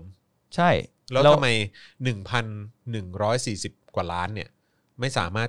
ดิ้นเป็นไอ้นั่นอยู่เลย ให้ได้ ก็ไปบีบกับพวกกองทัพดิ อืมแล้วเทียบกับสิ่งเฮี้ยๆที่คอสชทำมา ไม่ว่าจะเป็นการใช้อำนาจของคอสช อย่างเช่นการปลดหม่อมราชวงศ์สุขุมพันธ์บริพัตรพ้นจากตำแหน่งผู้ว่ากทมใช่ไหม อืม แล้วก็แต่งตั้งเอ่อพลตำรวจเอกอัศวินขวัญเมืองเนี่ยมาเป็นผู้ว่ากทมแทน อืม ใช่ไหม แล้วก็อัศวินขวัญเมืองก็ตั้งคนที่ชื่อ คน าม คนที่นามสกุลเหมือน ค กั ล้าน ยๆกันะ ใช่แล้วก็หน้า เออ เหมือนเหมือนๆกันเนี่ย เออ มาเป็นเอ่อโคศกปะ ใช่ เออครับผมนะฮะเช่นเดียวกันกับเมืองพัทยาครับ ที่นายอิทธิพลคุณปลื้มนายกเมืองพัทยาเนี่ยนะฮะหมดวาระแล้วคอสชเนี่ยก็แต่งตั้งพลตำรวจตรีอนันต์เจริญชาศรีนะฮะเออเป็นนายกเมืองพัทยาแทนนะครับ นอกจากนี้คอสช ยังมีการแต่งตั้งคณะกรรมการพิจารณาความเหมาะสมการจัดสรรเงินอุดหนุนให้องค์กรปกครองส่วนท้องถิ่น โดยมีทหารเข้าไปเป็นคณะกรรมการถึง 5 คน จากคณะกรรมการทั้งหมด 8 คนครับ เฮีย ทำเพี้ยไว้แล้วพอตอนนี้ไม่รู้มีเงินหรือเปล่า ไม่แล้วมันพอเวลาที่เนี่ยพอเราเรามานั่งคิดกันดีๆอ่ะ ครับผม มันเหมือนสมัยก่อนเลยป่ะคุณจร ครับ ที่เหมือนประมาณว่า เป็นกรุงรัตนโกสินทร์ใช่ไหม อืม แล้วก็ต้องส่งคนไปอยู่ตามหัวเมืองอ่ะ ครับผม เป็นคนของตัวเองอ่ะ ครับ ที่ไปคุมโดยที่ไม่ได้ยึดโยงกับคนในพื้นที่หรือ ม ประชาชนเลย ครับผม แล้วแล้วเนี่ยมันคือสิ่งที่เกิดขึ้นในสังคมไทยณขณะนี้อยู่นะ ใช่ไง แล้วก็ไม่รู้ว่าคือตอบคำถามการเลือกตั้งก็ไม่ได้ว่ามันจะมีขึ้นเมื่อไหร่ อืม คือคนบางทีแม่งจะบอกว่ามึงเป็นพวกมึงเป็นเฮียอะไรจะต้องเลือกตั้งกันอยู่ตลอดเวลา อืม ก็กูจะเลือกตั้งเพราะว่ามันสะท้อนสิ่งที่กูต้องการไงในแต่ละพื้นที่ว่าคนคือคนที่ออกไปเลือกอ่ะเขาก็ อืม อยากจะเลือกคนที่เขารู้สึกว่าตอบคำถามเขาได้ หรืออ ม ว่าตอบโจทย์ในความยากลำบากของเขาในพื้นที่นั้นได้อ่ะ อืม เพื่อเข้าไปทำหน้าที่ ซึ่งเขาจะทำมากน้อยได้ขนาดไหนก็ยังไม่รู้อีก เป็นคนที่เขารู้เรื่องราวในพื้นที่จริงๆ ใช่ เออ ก็คือเนี่ยแหละ แล้วเขาก็จะเนี่ยมันไม่ใช่ว่าอยู่ดีๆมึงส่งใครเข้าไปก็ไม่รู้เนี่ย แล้วก็เป็นแบบว่า อยู่ดีๆมาถึงปุ๊บ แล้วก็รู้ดีจังเลยว่าแบบต้องทำอะไรบ้าง เก่งชิบ เอ หา อย เก่งชิบหาย ก็ถ้านึกอะไรไม่เผอล อ แม่ ก งไปทำเขาชิบหายอีกไอ้เหี้ย ก็ เออ ถ้านึกอะไรไม่ออกก็นึกการบินไทยดูอ่ะเพราะมันก็เป็นอย่างนั้นมาตลอดไง ครับผม ก็เนี่ยคนที่ทำอะไรไม่เป็นเข้าไปมีอำนาจตัดสินใจเยอะๆอะแล้วก็ไม่รู้ว่ามีผลประโยชน์ทับซ้อนอะไรขนาดไหนด้วยหรือเปล่าอะก็นั่นแหะก็ดูเป็นตัวอย่าง แล้วมันก็เกิดขึ้นกับ อืม ทุกคนแห่งนะต อนเนี้ย ในประเทศไทยตั้งแต่ยุคคอสชมา เพราะว่าแม่งทุกอย่างก็ล้วนมาจากการแต่งตั้งของคอสชทั้งสิ้น อืม เออจนรัฐบาลนี้ก็ยังมีกลิ่นอายของความเผด็จการของคอสชที่แม่งอยู่แบบกลิ่นฟุ้งอะ อืม ก็ยังเหมือนเดิมอ่ะเอาพูดจริงๆว่ามันคือเหมือนเดิมอ่ะถ้าสถานการณ์ปัจจุบันอ่ะ เพราะว่าสภาแม่งกลายเป็นว่า แม่งเป็นที่ที่แบบ เอาไว้ให้พวกเผด็จการฟอกตัว อืม ด้วยกฎหมายปัจจุบันแล้วมันไม่ได้มีความยึดโยงกับประชาชนขนาดนั้นนะ ใช่ ฉะนั้นมันก็เป็นที่ที่แค่บอกว่านี่ไงก็มีเลือกตั้งแล้ว อืม นี่คือจริง ๆ สภามีหน้าที่แค่นั้นจริงๆนะปัจจุบัน ครับ อืม อืม โอ้ยพูดถึงการบินไทยอ่ะ เออเป็นไงบ้าง มีคนมาแฉว่ะ สามารถแฉค่าน้ำมันลดบิ๊กบินไทย 7.5หมื่นบาทเดือนต่อเดือน อืม จี้ปิดรูรั่วก่อนล้มละลาย อืม เขาบอกว่าผู้สื่อข่าวรายงานว่านายสามารถราชพลสิทธิ์ โพสต์ข้อความใน Facebook ดรสามารถราชพลสิทธิ์ เปรียบเทียบอัตราค่าน้ำมันลดของพนักงานการบินไทยระดับ 8-13 พร้อมแสดงความคิดเห็นกรณีผู้บริหารการบินไทยระดับ 11-13 มีค่าน้ำมันลดสูงตั้งแต่ 70,000ถึง75,000 บาทต่อเดือน พร้อมเรียกร้องให้การบิน เจ็ด ไทย หมื่นต่อเดือน 70,000ถึง75,000 75,000 บาท เจ็ดหมื่น อืม ห้าพันบาทต่อเดือนเขาเติมอะไรอะเนี่ย ก็มีแต่คนแซวว่าน่าจะขับลมเบอร์กินี่จากเขาใหญ่เขามาทำงานในกรุงเทพทุกวัน ไอ้เหี้ยเจ็ดหมื่น ใช่ออนท็อปเงินเดือนไปอีกเจ็ดออนท็อปเงินเดือนเจ็ดแสนบาท เงินเดือนมีอยู่แล้ว เงิ เจ็ น ด เดือนเจ็ดแสนบาท อืมแล้วก็ได้ค่าน้ำมันลดอีกเจ็ดหมื่นห้า นี่คือต่อคนเหรอ น่าจะเป็น ต่อคนเหรอ คือเจ็ดแสนบาท ผมคิดว่าเขาน่าจะยกมาสัก โน้ไอไอเจ็ดหมื่นเนี่ย เจ็ดหมื่นต่อคนสิครับ จริงปะเนี่ยเจ็ดหมื่นต่อคนเหรอ เงิ เนี่ย นผู้บริหารเนี่ยก็มีค่าน้ำมันลดไงการให้ค่าน้ำมันลดรวมเป็นแพ็กเกจค่าจ้างถือเป็นเงื่อนไขที่จ้างทำกันได้ แต่ต้องมีความเหมาะสมและเป็นธรรมแก่พนักงานทั้งหมดในองค์กร ระดับแปด ยังไง ระดับ 8 ผู้ผู้จัดการแผนกเงินเดือนสูงสุด 83,000 บาท ได้รับค่าน้ำมันลด 2,915 บาทต่อเดือน ระดับ 9 ผู้จัดการกองเงินเดือนสูงสุด 1,800 บาท ได้รับค่าน้ำมันลด 3,200 บาทต่อเดือน ระดับ 10 ผู้อำนวยการเงินเดือนสูงสุดแสนห้าได้รับค่าน้ำมันลด 6,900 ก็คือไล่ไปเรื่อยๆเลย VP เนี่ยผู้อำนวยการใหญ่ VP ระดับ 11 หรือผู้อำนวยการใหญ่วงเล็บ VP เงินเดือนสูงสุด 240,000 บาท ได้รับค่าน้ำมันลด 70,000 บาทต่อเดือน เฮีย ระดับ 12 ผู้อำนวย อะไรอะผู้ช่วยรองกรรมการผู้อำนวยการใหญ่ได้รับเงินเดือนสิทธิประโยชน์เท่ากับ VP ระดับ 13 หรือรองกรรมการผู้อำนวยการใหญ่ EVP เงินเดือน 6 5 0 0 0 0 บาทถึง หกแสนเลยหรอ 7 0 0 0 0 บาท ได้รับค่าน้ำมันรถ 75,000 บาทต่อเดือน เศร้าไหม กับการบินไทย บริษัทที่เป็นหน้าตาของประเทศไทย แล้วก็ สุดยอด ผมอยากจะเล่าให้ฟังนิดนึงนะ ว่าสมัยก่อนตอนที่ผมอยู่อ่ะ คือพวกพนักงานระดับล่างอย่างพวกผมอ่ะไม่เคยเงินได้เงินค่าน้ำมันหรืออะไรกับเขานะแล้วแล้วผมต้องไปทำการบินที่สุวรรณภูมิตลอดนึกออกป่ะนึกภาพออกป่ะ อืม คือก็คุณที่มองความเป็นจริงก็คือว่าคนกรุงเทพส่วนใหญ่อ่ะ อืม เขาก็ไม่ได้อยู่ในแอเรียนั้นกันเท่าไหร่หรอก มันก็มีแหละที่คนที่ไปซื้อบ้านแถวนั้น อื นะ ม แต่เขาก็ซื้อบ้านเพราะเขาทำงานตรงนั้นไง แต่คนโดยปกติอย่างผมอะไรอย่างเงี้ย หรือคนดั้งเดิมคือพนักงานดั้งเดิมก็ต้องเล่าให้ฟังนิดนึงว่าพนักงานดั้งเดิมของการบินไทยเนี่ยเมื่อก่อนการบินไทยคือทำงานนอนเมืองกันใช่ไหม อื สำนักงานใหญ่อยู่วิภาวดีใช่ไหม อืม ฉะนั้นพนักงานดั้งเดิมเนี่ยเขาก็จะอยู่ในแอเรียใกล้เคียงแถวๆเนี้ย อืม มาเป็นเวลานาน พอต้องไปทำงานสุวรรณภูมิ ทุกคนก็ต้องจ่ายค่าน้ำมันจ่ายค่าทางด่วนเอง เสมอ อืม แล้วกูก็เงินเดือนน้อย อืม ใช่ไหมเงินเดือนกูเนี่ยก่อนออกมากูเงินเดือนขึ้นทุกครั้งเลยนะ อืม ทำมา 11 ปีกูขึ้นตลอดเต็มแม็กซ์ตลอด ผมได้เงินเดือน 2,300 บาทมั้งเดือนสุดท้ายที่ผมออกมา คือนั่นคือเงินเดือนในการที่ผมทำงานมา 11 ปีนะเว้ย เชีย แล้วผมก็ไม่เคยได้ค่าน้ำมันลดค่าเฮียอะไรทั้งนั้น ไอสัตว์สองหมื่นกว่าบาท 20,000กว่าบาท ยังไม่เท่าค่าน้ำมันบอกว่า ค่าน้ำมันพวกแม่งเลย ยังมันหนึ่งในสามได้ป่าวะ หนึ่งในสี่ได้อะ หนึ่ง เกือบเกือบหนึ่งในสี่ ผ สาม ม ให้ จุดห้า แฟร์ๆหนึ่งในสามอ่ะ เออ แต่พี่ก็ได้เงินเงินเดือนพี่เป็นหนึ่งในสามของค่าน้ำมันอ่ะ ใช่ แล้วพี่ก็ต้องจ่ายค่าน้ำมันเอง เวลาไปบินใช่ ป่ะคือเข้าใจแหละว่าลูกเรืออาชีพลูกเรือมันก็ไม่ได้แค่มีแค่เงินเดือนอย่างเดียว มันก็ได้ค่าบินแต่มึงก็ต้องไปบินไง อืม แล้วความมั่นคงในชีวิตมึงก็ไม่ไม่ไม่ชัวร์ไงว่าเดือนหน้ามึงจะมีบินเยอะน้อยขนาดไหนก็ไม่รู้อะไรเงี้ย แต่มึงก็ต้องรับเขาเรียกว่าอะไรรับค่าใช้จ่ายตรงเนี้ยที่กูต้องไป อืม โอเคกูไม่เถียงหรอกมามันเป็นเหมือนต้นทุนและกำไรที่กูทุกคนก็ต้องทำอย่างเงี้ย อืม ในชีวิตประจำวันอยู่แล้ว คนไปทำงานก็ต้องขับรถต้องเสียค่าน้ำมันใช่ไหม อืม แต่เราแค่ต้องการเรียกร้องความเท่าเทียมกับพนักงานระดับสูงที่แม่งเงินเดือนเยอะชิบหายแล้วมึงก็ยังได้ค่าน้ำมันลดแบบเจ็ดหมื่นกว่าบาทเนี่ย อืม มันไม่มีความแฟร์หรืออะไรเลยนะเว่าคุณ อย่างเช่นตอนที่มีช่วงหนึ่งสมัยก่อนน่ะเขาบอกว่าถ้าสมมติคุณมันจะมีดิวตี้อันหนึ่งคือหน้าที่ของคุณของลูกเรืออันหนึ่งเขาจะเรียกว่าเป็นสแตนบายดิวตี้เล อื ย ม คือคุณจะนอนอยู่บ้านนะ แต่วันนั้นถือเป็นวันทำงานของคุณ เพราะว่าถ้าเกิดไฟล์ไหนเกิดมีคนลาป่วยลาอะไรอ่ะเขาจะโทรมาเรียกให้คุณน่ะไปบิน อืม แต่สมมติว่าถ้าเขากรณีที่เขาแบบเรียกให้คุณไปบินในระยะเวลาเวลาอันสั้นน่ะ อืม เขาเรียกว่า direct to air ครับคือคุณไม่ต้องเข้าไปผ่านกระบวนการในการเช็คอินหรืออะไรเงี้ยคือคุณไปที่เครื่องเลยอะ อืม อันนั้นน่ะเมื่อก่อนเนี่ยเขาจะให้เงินค่ารถคุณอ่ะสามร้อยมั้งถ้าผมจำไม่ผิด คือถือเป็นค่าแท็กซี่ว่าคุณต้องรีบมา โอ้ แต่ที่ฮากว่า ช่า คื ง อ เมตตาจริงๆ เออเมตตาจริงๆตอนหลังอ่ะไอ้สามร้อยเนี่ย อืม มันมันไม่ให้เว้ย อืม ยกเลิก เพราะว่าบริษัทขาดทุน อืม ในขณะเดียวกันอีผู้บริหารก็ยังได้ค่ารถอยู่เจ็ดหมื่นเหมือนเดิม เข้าใจปะ อืม เออ ซึ่งแม่งความแฟร์อยู่ไหน และอีกที่ฮาอีก อืม กฎของลูกเรือ ที่ทำงานในการบินไทยอ่ะสายการบินอื่นไม่รู้ ห้าม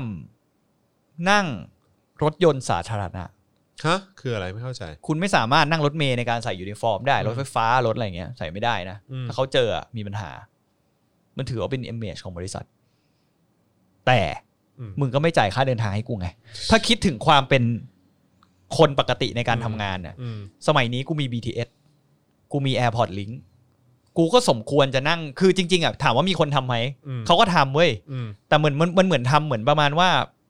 คนที่มีเป็นผู้บริหารก็หลับตาข้างหนึ่งอ่ะ อืม แต่ถ้าวันไหนมันเกิดอะไรขึ้นแบบ ที่มันดูหมิ่นเมย์อ่ะ อืม คุณอาจจะโดนลงโทษไง อืม เพราะกฎมันยังไม่ได้อนุญาตให้คุณน่ะ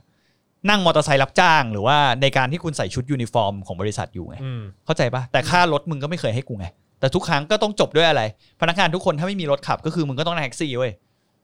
เข้าใจปะแล้วแม่งจากกรุงเทพไปสุวรรณภูมิค่าแท็กซี่แม่งมหาศาลบวกค่าทางด่วนบวกอะไรก็มีแบบขาละสะสี่ร้อยอย่างเงี้ย เชี่ย ห้าร้อยอะไรอย่างเงี้ย อืม ผมนั่งไปจากเนี่ยบางวันผมไม่ขับรถไปอ่ะ ที่ผมต้องไปคือเพราะเพราะบางไฟล์ผมไปขับรถไปไม่ได้จริงๆเพราะว่าผมแบบไปบินอินเดียอย่างเงี้ย อืม ซึ่งมันออกกลางคืน แล้วก็บินแล้วกลับเลยไง อืม แล้วมันมาถึงแบบตีห้าหกโมงเช้าอะไรเงี้ยเออแต่ตอนเช้าก็ดีหน่อยถ้าเป็นโรงบางไฟเนี่ยเขาก็จะมีบริการรถลิมูซีนอ่ะที่บริษัทอ่ะจ่ายให้เพื่อให้เหมือนไปส่ง แต่ไม่ได้นั่งคนเดียวนะ อืม สมมติผมไปคือเขาให้เขามีกฎว่าอย่างน้อยต้องสองถึงสามคนหรืออะไรเงี้ย ผมเคยเจอหนังชีวิตเฮียแม่งแบบโดนความอารันิยมด้วยเวยคือไปกับพี่ซีเนียร์อีกคนหนึ่ง อืม แล้วบ้านผมอ่ะอยู่ตรงหลักสี่ใช่ไหม อืม แล้วนั่งกับสวนภูมิใช่ไหม อืม พี่คนเนี้ย บ้านเขาอยู่วงแหวนอุตสาหกรรมเว้ย อืม ซึ่งก็ไม่รู้ยังเขาจัดรถกันยังไงก็ไม่รู้สุดท้ายผมเดินไปถามคนขับว่าพี่ครับ วงแหวนอุตสาหกรรมอยู่ทางไหน อืม พี่เขาบอกโหอธิบายไม่ถูกอ่ะ พี่คนขับลิมูซีนนะแต่ธรรมดาเวลาออกจากสุวรรณภูมิมาใช่ไหมสมมุติ ผมจะเลี้ยวเข้ามาทิศทางเข้ากรุงเทพบ้านผมมันเลี้ยวซ้ายฮะไอ้นี่แม่งแบบอารมณ์เหมือนเลี้ยวไปอีกทางหนึ่งอ่ะ อืม ไอ้ โอ้ สั โห ตว์ เฮียเจ็ดเด้ นี่คือเวลาตอนนั้นคือเจ็ดโมงเช้าอ่ะ แล้วคิดดูความวินาศของรถติดอ่ะ แล้วผมต้องไปวงวนไปส่งคนเนี้ยก่อน ด้วยความที่ว่าเขาเป็นซีเนียร์ในบริษัท ครับผม กูเลยต้องไปส่งมึงก่อน ครับผม เออ และอีกครั้งหนึ่งอ่ะผมโดนธรรมศาสตร์ลังสิต เจ็ด ตอนแรกผมก็นึกว่า เอ้ย ธรรมศาสตร์ลังสิตวันนี้กูกลับกับคนเนี้ยสบายแล้ว เออ เพราะว่าบ้านกลัวทางผ่าน เออ ชิบหายกูตื่นมาอีกทีแม่งวิ่งทางออกที่อะไรไม่รู้ แม่งไปส่งธรรมศาสตร์ลังสิตก่อนแล้วก็มาส่ง อ้อมอี กู กทาง กูถึงบ้านสิบเอ็ดโมงไอ้เชี่ยวนนั้นเราไม่ได้นอนอ่ะ สวยสัตว์ คือ เ เผลอหลับแบบทำงานมาตลอดแล้วก็เผลอแบบ เออก็ ง่วง เหนื่อย เนี่ย นี่ หลับ หว่า กูตื่นมาอีกทีไอ้เหี้ยสัตว์กูอยู่ธรรมศาสตร์ได้ไงวะไอ้เหี้ย โอ้โห สัตว์เอ้ย ออนางสาร ผมพอพออาจารย์นั้นเป็นเป็นน้อง อืม พอน้องแม่งลงไปอ่ะหันไปถาม พี่ผมถามจริงเหอะ อะไรเข้าฝันพี่ว่าไปส่งธรรมศาสตร์ลังสิตก่อนวะ อืม คือบ้านผมอะมันควรจะถึงก่อน ผมไม่ได้เห็นแก่ตัวนะเว้ยพี่แต่พูดถึงความเป็นจริงอะพี่ควรจะมาส่งผมก่อนเมื่อวานแล้วค่อยไปส่งเขาเพราะเขาอะต้องยอมรับ เพราะว่าเขาอะอยู่ไกล แต่ผมอะไม่ได้ยอมรับเพราะว่าผมอะไม่ได้อยู่ไกลขนาดเขาไง อืม เออ แล้วทำไมพี่ถึงคิดยังไง พี่แม่งไปส่งธรรมศาสตร์ลังสิตก่อนไอ้เยตมอน ยังจำได้อยู่เลยพี่คนนั้นอะ อืมกูจะจำพี่คนนี้ไว้เลยรอบหน้ากูจะบอกเลยสัต ว์ เหี้ย เออ สุดยอดเลยอะ มีเออเมื่อกี้ข่าวพูดไปแล้วเนอะแล้วก็มีอันนี้อีกอันหนึ่งที่ฮาคือประเทศไทยอะคุณ เวลาแล้งก็แล้งใช่ไหม อืม เวลาฝนตกเนี่ย แม่งก็เตือนน้ำท่วมอะ อืม คือประเทศนี้เป็นที่อะไรมันมีมันมันมีความสมดุลที่อะไรเปล่าวะ อืม คือเวลามึงไม่มีน้ำเขื่อนกักไม่อยู่ใช่ปะ อืม ก็แล้งใช้กันไม่พอ อืม แล้วเนี่ยเขามาที่ชนลงบอกว่าฝนฉ่ำทั่วไทยอุตุเตือนประชาชนในพื้นที่เสี่ยงระวะภัยระวังน้ำท่วมฉับพลัน อืม คือเอาจริงๆนะตั้งแต่ผมเกิดมาในชีวิตเนี้ยเวลาฝนตกหนักหน้าฝนแม่งน้ำท่วมทุกปีเว้ยรู้ มัน ใช่ อ ปะ ยู่ที่ระบบการจัดการปะ คือระบบการจัดการมันเฮี้ย อืม อย่างคุณลองคิดดูดิเกาะอย่างแบบสมุยปะวะ ที่เวลาฝนตกหนักๆน้ำแม่งก็ท่วมอ่ะ อืม คือลองคุณลองคิดแบบ คือภาพโลจิกใช่ปะ ใช่ คือเกาะมันต้องสูงกว่าระดับน้ำทะเลใช่ไหม ครับผม แล้วเวลาฝนตกมาเนี่ย ครับ น้ำมันต้องไหลจากที่สูงไปที่ต่ำเสมอ ถู ใช่ ก ไหม ต้อง แล้วมึงจัดการกันยังไงที่ทำให้น้ำท่วมใน ท่วม เกาะสมุยได้วะ เข้าใจปะ เออ คือพัทยาผมอาจจะยังไม่เถียงบอกพัทยา เออ พัทยาแม่งท่วมหนักจริง นะเว้ยแต่พัทยามันอาจจะบอกว่าเขาอาจจะอ้างว่าอ๋อก็พื้นที่ตรงนี้มันต่ำกว่าระดับน้ำทะเล เข้าใจปะ อืม แต่สมุยเนี่ยหรืออะไรที่เป็นเกาะทั้งหลายเนี่ย อืม ฝนตกมาน้ำแม่งท่วมได้ไงวะนี่คือเป็นสิ่งที่ผมตั้งคำถามมาตลอดเลยนะ เว้ยแล้วมึงจัดการกันยังไงที่แบบ มันเป็นอะไรที่ไอ้เฮี้ยมันไอสัตว์มึงเทน้ำจากข้างบนไงมันก็ต้องไหลลงข้างล่างอย่างรวดเร็วถูกไหมมึงทำอะไรให้มันเป็นแอ่งหรืออะไรที่ทำให้น้ำมันท่วมได้ มึงมึงจัดการกันยังไงวะ เออ แล้ว แปลกจริงแปลก เออแล้วทุกวันนี้ก็เป็นแล้วมันมีถึงขนาดที่แบบคนโดนไฟดูดตายหลายทีมากเลยนะ จริงปะ คุณอ เนี่ย จริง ก็พอน้ำท่วมใช่ไหมบางทีมันก็แบบมีไฟมีอะไรอย่างเงี้ยที่แบบมันรั่ว อ๋อ คนแม่งไปเซเว่นแม่งโดน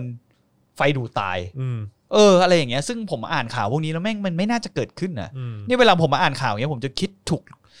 ถูกขึ้นคิดมาตลอดว่าไอ้เรื่องเหล่านี้มันยังมันยังจะจัดการกันสิบตั้งแต่ผมเกิดมาสามสิบกว่าปีในชีวิตอะอย่างเมื่อก่อนตอนเด็กๆอะผมจะได้ยินชื่อหมู่บ้านนี้ตลอดเลย เวลาช่วงหน้าฝนอะหมู่บ้านไวท์เฮาส์อะเคยได้ยินชื่อปะ เออ เอ้ยจริงเหรอ เป็นยังไง ไม่ เป็นหมู่บ้านที่สมมติหน้าฝนน่ะคุณ เออ จะเห็นภาพออกข่าวตลอดว่าเด็กแม่งต้องพายกะละมังออกมาจากหมู่บ้าน จริง เว้ย เหรอ คุณลองเซิร์ชดิหมู่บ้านไวท์เฮา ห ส์ มู่บ้านไวท์เฮาส์ เออ โอ้ย คือมันเป็นหมู่บ้านในตำนานมากเว้ย คือผมแล้วแบบรู้สึกแย่ว่าถ้าใครแม่งเสือกซวยไปซื้อหมู่บ้านนั้นน่ะ ชาตินี้มึงแม่งขายบ้านไม่ได้แน่นอน ไอ้เหี้ยมีขึ้นด้วยหมู่บ้านไวท์เฮาส์ เห็นไหม เออ น้ำท่วมมากเป็นรูปน้ำท่วมมาก เดี๋ยวกันนะ เห็นไหม อพยพชาวหมู่บ้านไวท์เฮาส์ เห็นไหม โอ้ แล้ว นี่ คือพอ ห หน้า มู่บ้าน ฝน ไวท์เฮาส์ขาย ถูก ครับผมรู้แล้วทำไมขายถูก คือมันเป็นอย่างนี้จริง ไวท์เฮาส์ยังอ่วมชาวบ้านรอรับของบริจาค เห็นไหมทุกปีอ่ะ Oh my แล้วแม่ง God จะขึ้นแบบปีหลายปีด้วยเวยเพราะมันได้ยินทุกปีไว้ยหมู่บ้าน ระดม ไวท์เฮาส์ เครื่องสูบน้ำกู้หมู่บ้านไวท์เฮาส์ โอ้ย อย่าไปหัวล็อกเขาสิ ไม่ผมหัวเราะคืออะไรรู้ป่ะ หัวล้อความชิบหายของหมู่บ้านไวท์เฮาส์ที่ ต้องเรียกว่าหัวเร ไป ควม ด่าอีเหี้ยหน่วยงานราช ควาก ามร บัด น่ะ ซบของคุณภาพชีวิต ใช่ แบบ โอ้ คือ เ คุณผู้หมู่บ้านไวท์เฮาส์อ่ะมึงต้องไปทวงถามอีเขาเรียกว่าอะไรนะไอหน่วยงานที่ดูแลเรื่องเนี้ย คนที่อยู่ในพื้นที่อะ กูเออ ที่กูดูแลเรื่องจัดการน้ำเหลือของมึงเนี่ยว่ามึงยังเกิดเหตุการณ์อย่างนี้กับชีวิตกูได้อยู่ยังไง ใช่ ผ่านมาจนถึงทุกวันนี้ ผ่านมากี่สิบปีแล้วทุกวันนี้ เออ ยังท่วมอยู่ปะวะ เขาบอกว่ามันสร้างในบ่อเก่า คุณเทิดศักดิ์บอกฮะ เทิดศักดิ์ไหน คุณเทิดศักดิ์เนี่ยคอมเมนต์เข้า อ๋อ า ผมนึกว่าเทิดศักดิ์ขยับแว่น ไม่ใช่ ผมตกใจเลยนึกว่าวิหกอะไรวิหกนิวส์ เออเขาเทิดศักดิ์หรือเขาสมศักดิ์วะ เทิดศักดิ์ เทิดศักดิ์เหรอ คนนั้นเขาเทิดศักดิ์ขยับแว่น อ๋อเหรอ เออ วิหกนิวส์เฮีย เขาบอกว่าอะไรนะ มีอะไรนะ สร้างในแอ่งอะไรอย่างนี้ใช่ไหม ใช่ค่ะหมู่บ้านไวท์เฮาส์ปทุมธานี ใช่ เออ แล้วไม่รู้เดี๋ยวนี้ผมเมื่อก่อนผมเป็นเด็กมอลังสิตไงไม่รู้เดี๋ยวนี้เมืองเอกน้ำยังท่วมอยู่ว่าไม่รู้ เออเป็นไง เมื่อก่อนนะผมฝนตกอ่ะ หวังว่าคุณภาพชีวิตจะดีขึ้นกันหน่อยนะฮะ คือคุณขับรถเข้าไปในมอลังสิตต้องผ่านเมืองเอกฮะเข้าทางเข้าไอ้ตรงปทุมใช่ปะ อืม คือคุณไม่สามารถเห็นฟุตบาทได้อะแล้วมันเป็นอย่างเงี้ยมานานมากเว้ยแล้วเวลาขับรถไปบางครั้งอะตอนถนนแคบเราก็จะมองว่าไอสัตว์กูจะชนฟุตบาทเพราะว่าเพราะกูมองไม่เห็นไง แล้วผมเรียนมาก็คือขับรถลุยน้ำไปตลอดเลยนะเว้ยตลอดเวลาเอาเวลาที่ผมเรียนถ้าช่วงหน้าฝนผมจะรู้เลยว่าแม่งฝนต้องน้ำน้ำแม่งต้องท่วม แล้วแม่งก็เป็นอย่างเงี้ยทุกปีเว้ยแต่ไม่รู้ว่าปัจจุบันนี้เป็นไงผมไม่ได้เข้าไปอีกเลย อืม เพราะผมเป็นคนแบบเนรคุณไง ผมเป็นพวกเนรคุณไง กูไม่เคยยึดโยงที่อะไรกับสถาบันมอลังสิต มอลังสิต สามเสนกูก็ไม่เคยยึดโยง มอลังสิตนี่เอ่อมอลังสิตนี่ ดรอาทิตย์วรยรัตน์ไง อ่า อืมมอลังสิตนั่นแหละ ตอนนั้นก็สนับสนุนกปปสนี่ ใช่ ผมเคยไปบ้านเขาด้วย ไอ้ยา ผมเคยไปบ้านเขาด้วยเขาชอบมาแบบชวนพวกเด็กแบบสายนานาชาติอะ อ่า ไปเลี้ยงที่บ้าน อ๋อเหรอฮ เพราะว่าไอเด็กในมหาลัยผมอะคือเป็นน้องชายจิกเมีย เออ ก็เรียนอยู่รุ่นผม อ๋อครับผม เรียนอยู่รุ่นผมเนี่ยแหละ แล้วก็เป็นพวกแบบเด็กภูตานก็คืออ ม เป็น อืม เขาเรียกว่าอามาตย์ภูตานอ่ะเรียกอย่างนี้ดีกว่า ก็คือเป็นพวกคนในวังในภูตานอ่ะมาเรียน อ่าโอเค แล้วพวกแบบบ้านดรอาทิตย์เนี่ยเขาจะแบบไปเหมือนสนิทสนมกับครอบครัวเนี้ย อ่า ตั้งแต่ อ่าอ่า ตั้งแต่แบบ ตอนที่เข้า ตอน มา จิกมี่สมัยเด็ก ๆ หรือว่าน้อง อ่า ชายเขาเด็ก ๆ เมื่อก่อนจิกมี่ไปนั่งรอน้องใต้หอประจำผมก็ไม่รู้ อ่าอ่า ผมก็เลยไอ้เฮียนี่หัวมันนี่แม่งใครวะ เออเออ ไอ้สัตว์ใส่แว็กมาเต็มหัวทุกวันเลย เออเออเอออ๋ อ๋อตอนหลังอ๋อเขาเป็นเจ้าชายอ่ะผมเกือบจะไปตีหัวน้องชายเขาด้วย ให้ตาย แล้ว ตอนเรียน คุณ ในคลาสอ่ะแบบมันทำอะไรไม่รู้ผมจะไปตบหัว หาเรื่อง อะไรเพื่อนข้างๆไม่ตอนแรกผม เดี๋ยว ไม่ ก็ รู้ ซวย ผมไม่รู้ เออดีแล้วแหละที่คุณไม่ได้ทำ เออแล้ว เออ แล้วข้างเพื่อนข้างๆนี่เป็นคนบูตานผมอย่าไปตบเขาเป็นปิ้นบอกปิ้นเฮียอะไรไอ้สัตว์กูไม่เชื่อหรอกไอ้สัตว์ใส่เกงขาสั้นมาเรียนเหมือนกูเนี่ยเพราะลงทอมมหาลัย หารู้ไม่ว่าใช่ไหม หารู้ไหม่ว่าอ๋อเขาเป็นปิ้นบอกเฮียมันเป็นปิ้นจริงว่ะเพราะตอนที่วันผมเรียนจบอะ เอออ่าฮะ ประธานปริญญาบัตรเนี่ย ครับ โดยจิกมี่วังซุก เอาเหรอ บูตาน ที่ นี่ ที่พี่รับอ่ะนะ เออ อ๋อเหรอ เออเป็นไงนำเกลวังซุกแห่งบูตานนี่เฮีย โอ้โสุดยอด กูกูแบบเขาสัตว์คือ แล้ววันนั้นกูมานั่งคิดในใจแล้วกูจะมานั่งรับปริญญาบัตรทำเฮียอะไรวะ เออ ไอสัตว์คือคิดในใจตอนนั่งอยู่นะเลย เออ คือไม่ว่าจะรับจากใครนะนี่ไม่นี่ไม่ได้ไม่เกี่ยวว่าเขาไม่คนมาแจกหรืออะไรนะ เออ เพราะว่ามหาลัยเราถ้าไม่ไม่เขาไม่เขาแจกก็คงอาทิตย์แจกอะ เออออ เราก็มานั่งคิดในห้องไอ้เฮียกูนั่งร้องนานปวดเยี่ยวน้ำก็หิวกูมานั่งอยู่ในห้องนี้ทำเฮียอะไรคือกูก็ไม่ต้องรับก็ได้นี่หว่าก็ คุณมินบอกว่าพี่โบ๊ทอยากเข่าสุดสินะเออ เออ เออ นี่ไงเกือบ เฮ้ย มีคดีอีกแล้ว เอ้ย เกือคุบมีณ ค โดน ดีจริง คุณโดนคดี ชี แค่ วิตผมเอง ไอ้เรื่องเอ่อวายว ายเถื่อน วายเถื่อนก็พอแล้ว เออนะฮะอย่าให้โดนคดีอื่นเลย ไอ้เฮียแม่งอาจจะโดน นี่ แบบ เดี๋ยวคุณโดนเดี๋ยวคุณโดนข้ามประเทศในเนี้ยย้อน เออ ย้อ ไอน หลัสัต ง ว์เดินเดินเข้าไป ออพูด ไม่ ถึ แล้ว งเนี่ยพูดถึงเนี่ย แล้วเพื่อนสนิทผมตอนเนี้ย เออ ก็คือ ก็คือเขาเหมือนเขาทำบริษัททัวร์ที่แบบไปเที่ยวภูตานอ่ะ อ่า เขาชวนผมมาเวลาเขามาเมืองไทยเขาจะชวนผมไปตลอดเว้ย อืมอืม ว่าให้ไปเที่ยวภูตานสิ อืม แบบเนี่ยแบบอะไรอย่างนั้นอย่างนี้เพราะว่าคุณรู้เปล่าไปเที่ยวภูตานต้องจ่ายภาษีอะ อ๋อเหรอฮะ คือเขาพยายามจะกำหนดวันนักท่องเที่ยวเข้าไปประเทศเขาเว้ย อ๋อเหรอ เขาคุณก็คือถ้าคุณจะเข้าไปเที่ยวประเทศคุเขามป อะ ริมาณใช่ไหมคุมปริมาณนัก ใช่ ท่องเที่ยวใช่ไหม เขาจะคิดเป็นวันนะวันละแบบ 20 เหรียญ30 เหรียญ US อ๋อ มั้ง เหรอ เฉพาะภาษีเฉพาะค่านักท่องเที่ยวนะ อืม เออแล้วคุณก็ต้องนั่งเครื่องบินที่แบบ ไม่รู้สมัยนี้เปลี่ยนไปยังนะ อืม มันมีอยู่แอร์ไลน์เดียวไว้ยที่บินไปภูตานเว้ยชื่อดรุกแอร์ อ๋อเหรอฮะ รอยัลบูตานแอร์ไลน์ เออมีมีมีใครทราบบ้างว่าว่าทุกวันนี้ว่าทุกวันนี้เขาบิน มี สายการบินอะไร ใช่ไม่แต่ต้องบอก การ นี่ บินไทยเปล่าการบินไทยก็ยังมี ไม่มี ไม่มีเหรอการบิ ไม่ นไทยก็ไม่มี ไม่มี ภู เหรอ ตานต้องบินดรุกแอร์ไป อ๋อเหรอ เพราะว่าแล้วดรุกแอร์นี่คือต้องบอกงี้ด้วยว่าสนามบินที่ภูตานเนี่ยมันเป็นสนามเป็นหนึ่งในสนามบินที่แม่งอันตรายที่สุดในโลกเหมือนกัน เพราะว่ามันด้วยความที่ว่าเขาอยู่ในเทือกเขาสูงอะไรเงี้ย าฮะาฮะ เออเขาก็เลยมีดรุกแอร์แล้วเพื่อนผมชอบมาเมาให้ฟังว่า ก็คือ ไหี้ย ต้องเป็นผู้เชี่ยวชาญ ดุก ปะ แอร์นี่แม่งน่ากลัวชิบหาย อะไร อะไรนะ ต้อง เขาล่อไปรับโทษเหรอเออไม่แน่ว่ะ เฮียไม่แน่ คุณ ว่ะ น่ะตั้งแต่พูดออกรายการนี้ไปอ่ะ เออ คุณอยากแม้แต่จะคิดจะไปเลย อย่า นะ ก้าวขาเอาเข้า เออ ปูตานเลย ใช่ ไม่แน่ป่านนี้เพื่อนผมคงไม่คบกับผมแล้ว เออ คือเกลียดว่าถ้าแมันมันฟังภาษาไทยออกด้วยไอ้สัตว์เออเพื่อน อย่าไปให้แม่งดูนะเออ แต่พูดแต่แต่นั่นแหละ แต่ผมก็ค่อนข้างจะใกล้ชิดกับคนคือภูตานเยอะมีเพื่อนภูตานเยอะไงเพราะเรียนตอนนั้นเพราะมหาลัยผมสมัยผมเรียนตอนนั้นน่ะ อืม คนไทยแม่งน้อยมากเว้ยคุณจอน อ๋อเหรอ คือส่วนใหญ่คนไทยที่ไปเรียนน่ะ อืม ก็คือเป็นคนไทยที่สอบได้ทุนด้วยนะเมื่อเรียนฟรีอะ อ๋อเหรอ คือพวกเด็กเรียนเก่งอะไรอย่างเงี้ย อ่า แต่ผมจะเป็นเด็กเฮี้ยไง เข้าใจปะคือแม่อะ โอ้แล้วเรียนอินเตอร์ด้วย คือแม่ เออ ให้ผมไปเรียนที่นี่ตอนแรกผมไปสมัครไม่โดนอินเตอร์เว้ย เออเออ แล้วแม่แล้วผมก็ขับรถไปสมัคร เออ ที่มูอีกอ่ะ เออ แล้วแม่งก็อยู่นู่นไงสายสอง เออ นั่นแหะพุทธมณฑลใช่ไหม เออฮะ ก็ไกลไงแล้วผมก็เอาใบสมัครกลับบ้านมาแม่แม่ก็บอกว่าเฮ้ยนี่จะไปสมัครไอ้นี่เหรอแบบ อืม ไม่โดนอินเตอร์เหรอจะไปสอบเข้าเหรออะไรเงี้ย อืม อ๋อใช่แม่คิดดูเออเพื่อนชวนๆไปบอกโอ้ยไม่ต้องไปหรอก อืม ดูรู้ว่าไปเรียนไกลขนาดเนี้ยเดี๋ยวก็โดด แม่พูดคำนี้เลยเดี๋ยวก็โดดเรีย น เลยบอกอ่ะแล้วจะไปเรียนที่ไหน รู้ทัน เอ รู้ อ ทัน แล้วจะไปเรียนที่ไหนอะแม่ เอ็นทานก็คงไม่ต้องคิดอะแม่งไม่มีทางติดอะเอ็นทานผมผมเลือก A อแบกมอกรุงเทพ เออ หรืออะไรอีกอันไม่รู้เว้ย เออ คือแม่เอาแบบปั่นเลยอะ เออ แล้วผมว่าแม่ก็บอกว่าเออเนี่ยหาให้ผมว่าแม่ก็พาไปดูที่มอลังสิตเว้ย เออ ตอนสมัยผมไปเรียนเนี่ยแม่งเพิ่งเปิดคณะอินเตอร์เนชั่นแนลเลยเว้ย เออ แล้วแม่งหามาก โอ้ คื คุณ อ นี่รุ่นบุกเบิก เออเป็นรุ่นบุกเบิก อ้าว แล้วสถานที่เรียนผมคือ คือบ นเป็นตึกที่อยู่บนห้องยิมอะ เอ้าจะวายตายแล้ว มันเป็นตึกที่เป็นเหมือนห้องห้องห้องห้องยิมบาร์ดอะ เออเออ แล้วข้างบนน่ะมันจะมีส่วนที่เป็นเหมือนออฟฟิศอะ อ่า แล้วเขาก็ทำเป็นห้องเรียนเว้ย อ๋อ แล้วสมัยนั้นก็จะไม่ค่อยมีคนไทยเรียน เออ ก็จะมีผมแต่ที่จริงที่ผมวันแรกที่ผมไปอะ อืม แล้วผมตัดสินใจว่าเออแม่พาที่เนี่ยเข้าแน่นอนเว้ย อืม เพราะอะไรรู้ป่ะ อืม คุณใส่เฮียอะไรไปเรียนก็ได้เว้ย อืม คุณใส่เสื้อกล้ามไปเรียนก็ได้ คุณใส่รองเท้าแตะกางเกงขาสั้นบอลผมทำกันทุกวันเลย อืม เออมีช่วงหนึ่งผมถัดเดดล็อตด้วย เฮ้ยดี เดดล็อ จังกด้วยนะเว้ย เออ ผมถัดเด็กล็อตไปเรียนใส่ใส่เสื้อกล้ามเลยอ่ะเหมือนแบบ เหมือนจะไปขายประทูแตะหนีบพี่ ไม่ อะไร คือ เงี้ อะไร ย คือหมายความว่าคือสามารถแต่งตัวแบบ อะไรก็ได้ อะไรก็ได้ เออดีจัง อะไรก็ได้ เออก็ดีนะ อะไรก็ได้ตลอดด้วย แต่ว่าอันนี้ สบด้ย เฉพาะอินเตอร์ใช่ไหม ชออินเตอร์ คือถ้าแบบภาคปกติก็ต้อง สมัยผมนะ เออ แต่สมัยนี้รู้สึกว่าไม่ใช่แล้ อ๋อ ว สมัยนี้ก็ไม่ได้ สมัยนี้รู้สึกว่าต้องมีแบบ จริงปะวะ ใส่เครื่องแบบหรืออะไรไม่รู้ เพราะสมัยนี้เขามีชีวิตความเป็นอยู่ดี โอ้ คือเขาเอาเงินเอาเงินพวกผมอะไปสร้างตึกใหม่ซะไฮโซหรูหรา ฉะนั้นเขาก็แบบเขาก็จะแบบมีคุณภาพชีวิตที่ดีกว่าผม แต่ผมผมไม่ผมไม่มายนะ ผมรู้สึกว่าตอนนั้นที่ผมรู้สึกเข้าที่นี่ก็ มันดีตรงที่ว่าเหมือน พอมันไม่ได้แบบเป็นที่รู้จักหรือที่ฮิตอะไรมากขนาดนั้นนะ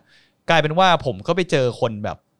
หลากหลายชาติอย่างเพื่อนแล้วเด็กแลกเปลี่ยนเยอะมากเว้ย อืม มาจากลักเซมเบิร์กมาจากสวีเดน อ๋อ มาจากอะไรอย่างเงี้ เหร ย อ แล้วผมมีเพื่อนแบบพวกนี้ทั้งนั้นน่ะแล้วส่วนใหญ่ผมจะไม่ค่อย ก็คือจะจะจะสนิทกับคนไทยแค่บางคน แล้วก็จะมีเพื่อนพวกแบบคนต่างชาติพวกเนี้ยเยอะ เพื่อนที่แม่งเป็นมาจากมาลดีฟยังมีอ่ะ มาลดิฟ มาลดีฟยังมีอ่ะ เหรอ เป็นเจ้าของเกาะหนึ่ง เฮ้ยเจ๋ ใน งว่ะ มาลดีฟอ่ะ เออเจ๋ เอง อ แล้วก็มีคือเขาไม่ได้รวยนะ ไม่ใช่เป็นเจ้าของเกาะแล้วรวยนะ คือเป็นเหมือนเป็นหมู่บ้านอ่ะ เล็ก ๆ อะไรอย่างเงี้ย ม แล้วก็มีเพื่อนแบบไอ้เฮียมาจากประเทศแปลกๆอะเยอะเว้ย อืม แต่จำไม่ค่อยได้แล้วมันนานละเออแต่มันก็น่าสนใจดี คุณคณาทิพย์บอกว่านิเทศก็ใส่ชุดชิวๆได้นะพี่า จริงเหรอ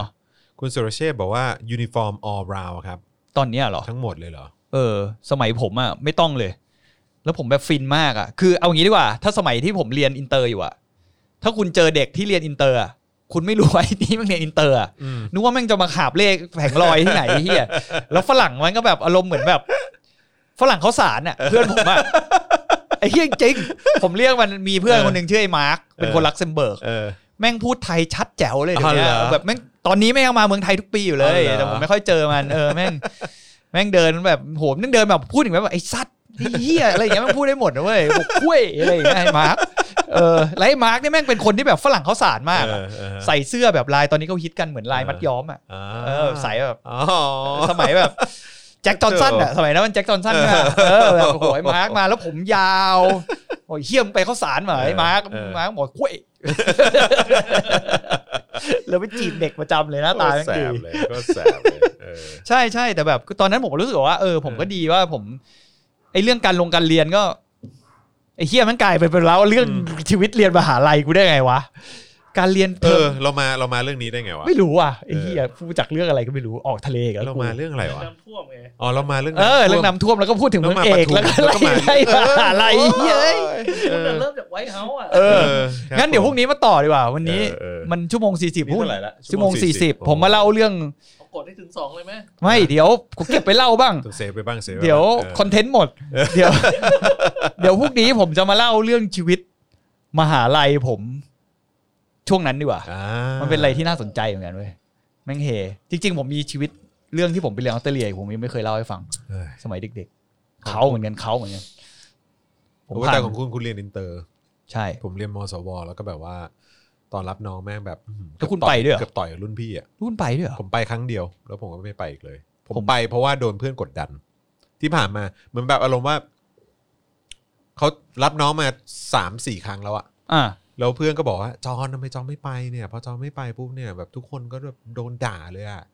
ทุกคนก็แบบโดน เหมือนเหมารวมว่าทำไมมึงไม่เอาเพื่อนมึงมา ใช่ อย่างเงี้ยแล้วเขาเลย อะไรอย่างเงี้ย ซวยด้วยอย่างเงี้ย ใช่ก็เลย ไอ้ แบบ เฮียทำตัวเป็นค่ายท เรา หา ก็ ร เหมือนแบบเชี่ยอะไรวะแม่งขนาดนั้นเลยเหรอวะ มันมาเสือกอะไรกับเรา ใช่ก็แบบอ่ะไปก็ได้แล้วพอไปปุ๊บแม่งแบบว่า คงกะแบบ กะ เล่น จั่ว กูเต็มที่อ่ะเออ บอกให้มอปอให้นู่นนั่นนี่ ไม่ทำทำทำไม เออ ไอ้เหี้ยแม่งหน้าเสีย รุ่นพี่แม่งหน้าเสียเลยอะแล้วก็แบบว่า ถ้าคุณไม่ทำเพื่อนของคุณก็ต้องโดนด้วยก็เลยไม่ทำแล้วทำไมเพื่อนต้องโดนด้วยล่ะครับ แล้วมึงยอมมันทำเฮียอะไร เออ ไม่หันไปถามเพื่อนอะ ใช่แล้วหลังจากนั้นก็แบบว่าก็ก็เดินออกมาเลย เออ ไม่เอาไม่ไม่รู้ทำทำไม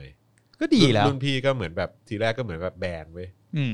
เออแล้วก็แบบว่าเหมือนแบบไม่คุยด้วยแบบเหมือนแบบ อืม พยายาม ก็ดี จะเหมือนพยพยายามจะ acting เหมือนแบบว่าเหมือนแบบ ให้เราเป็นแกะดำ ไม่ไม่รักน้องคนนี้อะไรเงี้ยเออน้องคนนี้แบบ ไม่ใช่ส่วนหนึ่งของสถาบัน มึงจะไม่มีรุ่นอะไรเงี้ยแบบ กูไม่มี รุ่นเฮียอะไร แบบว่ารุ่นเฮียอะไร เออ แบบพวกมึงเป็นใคร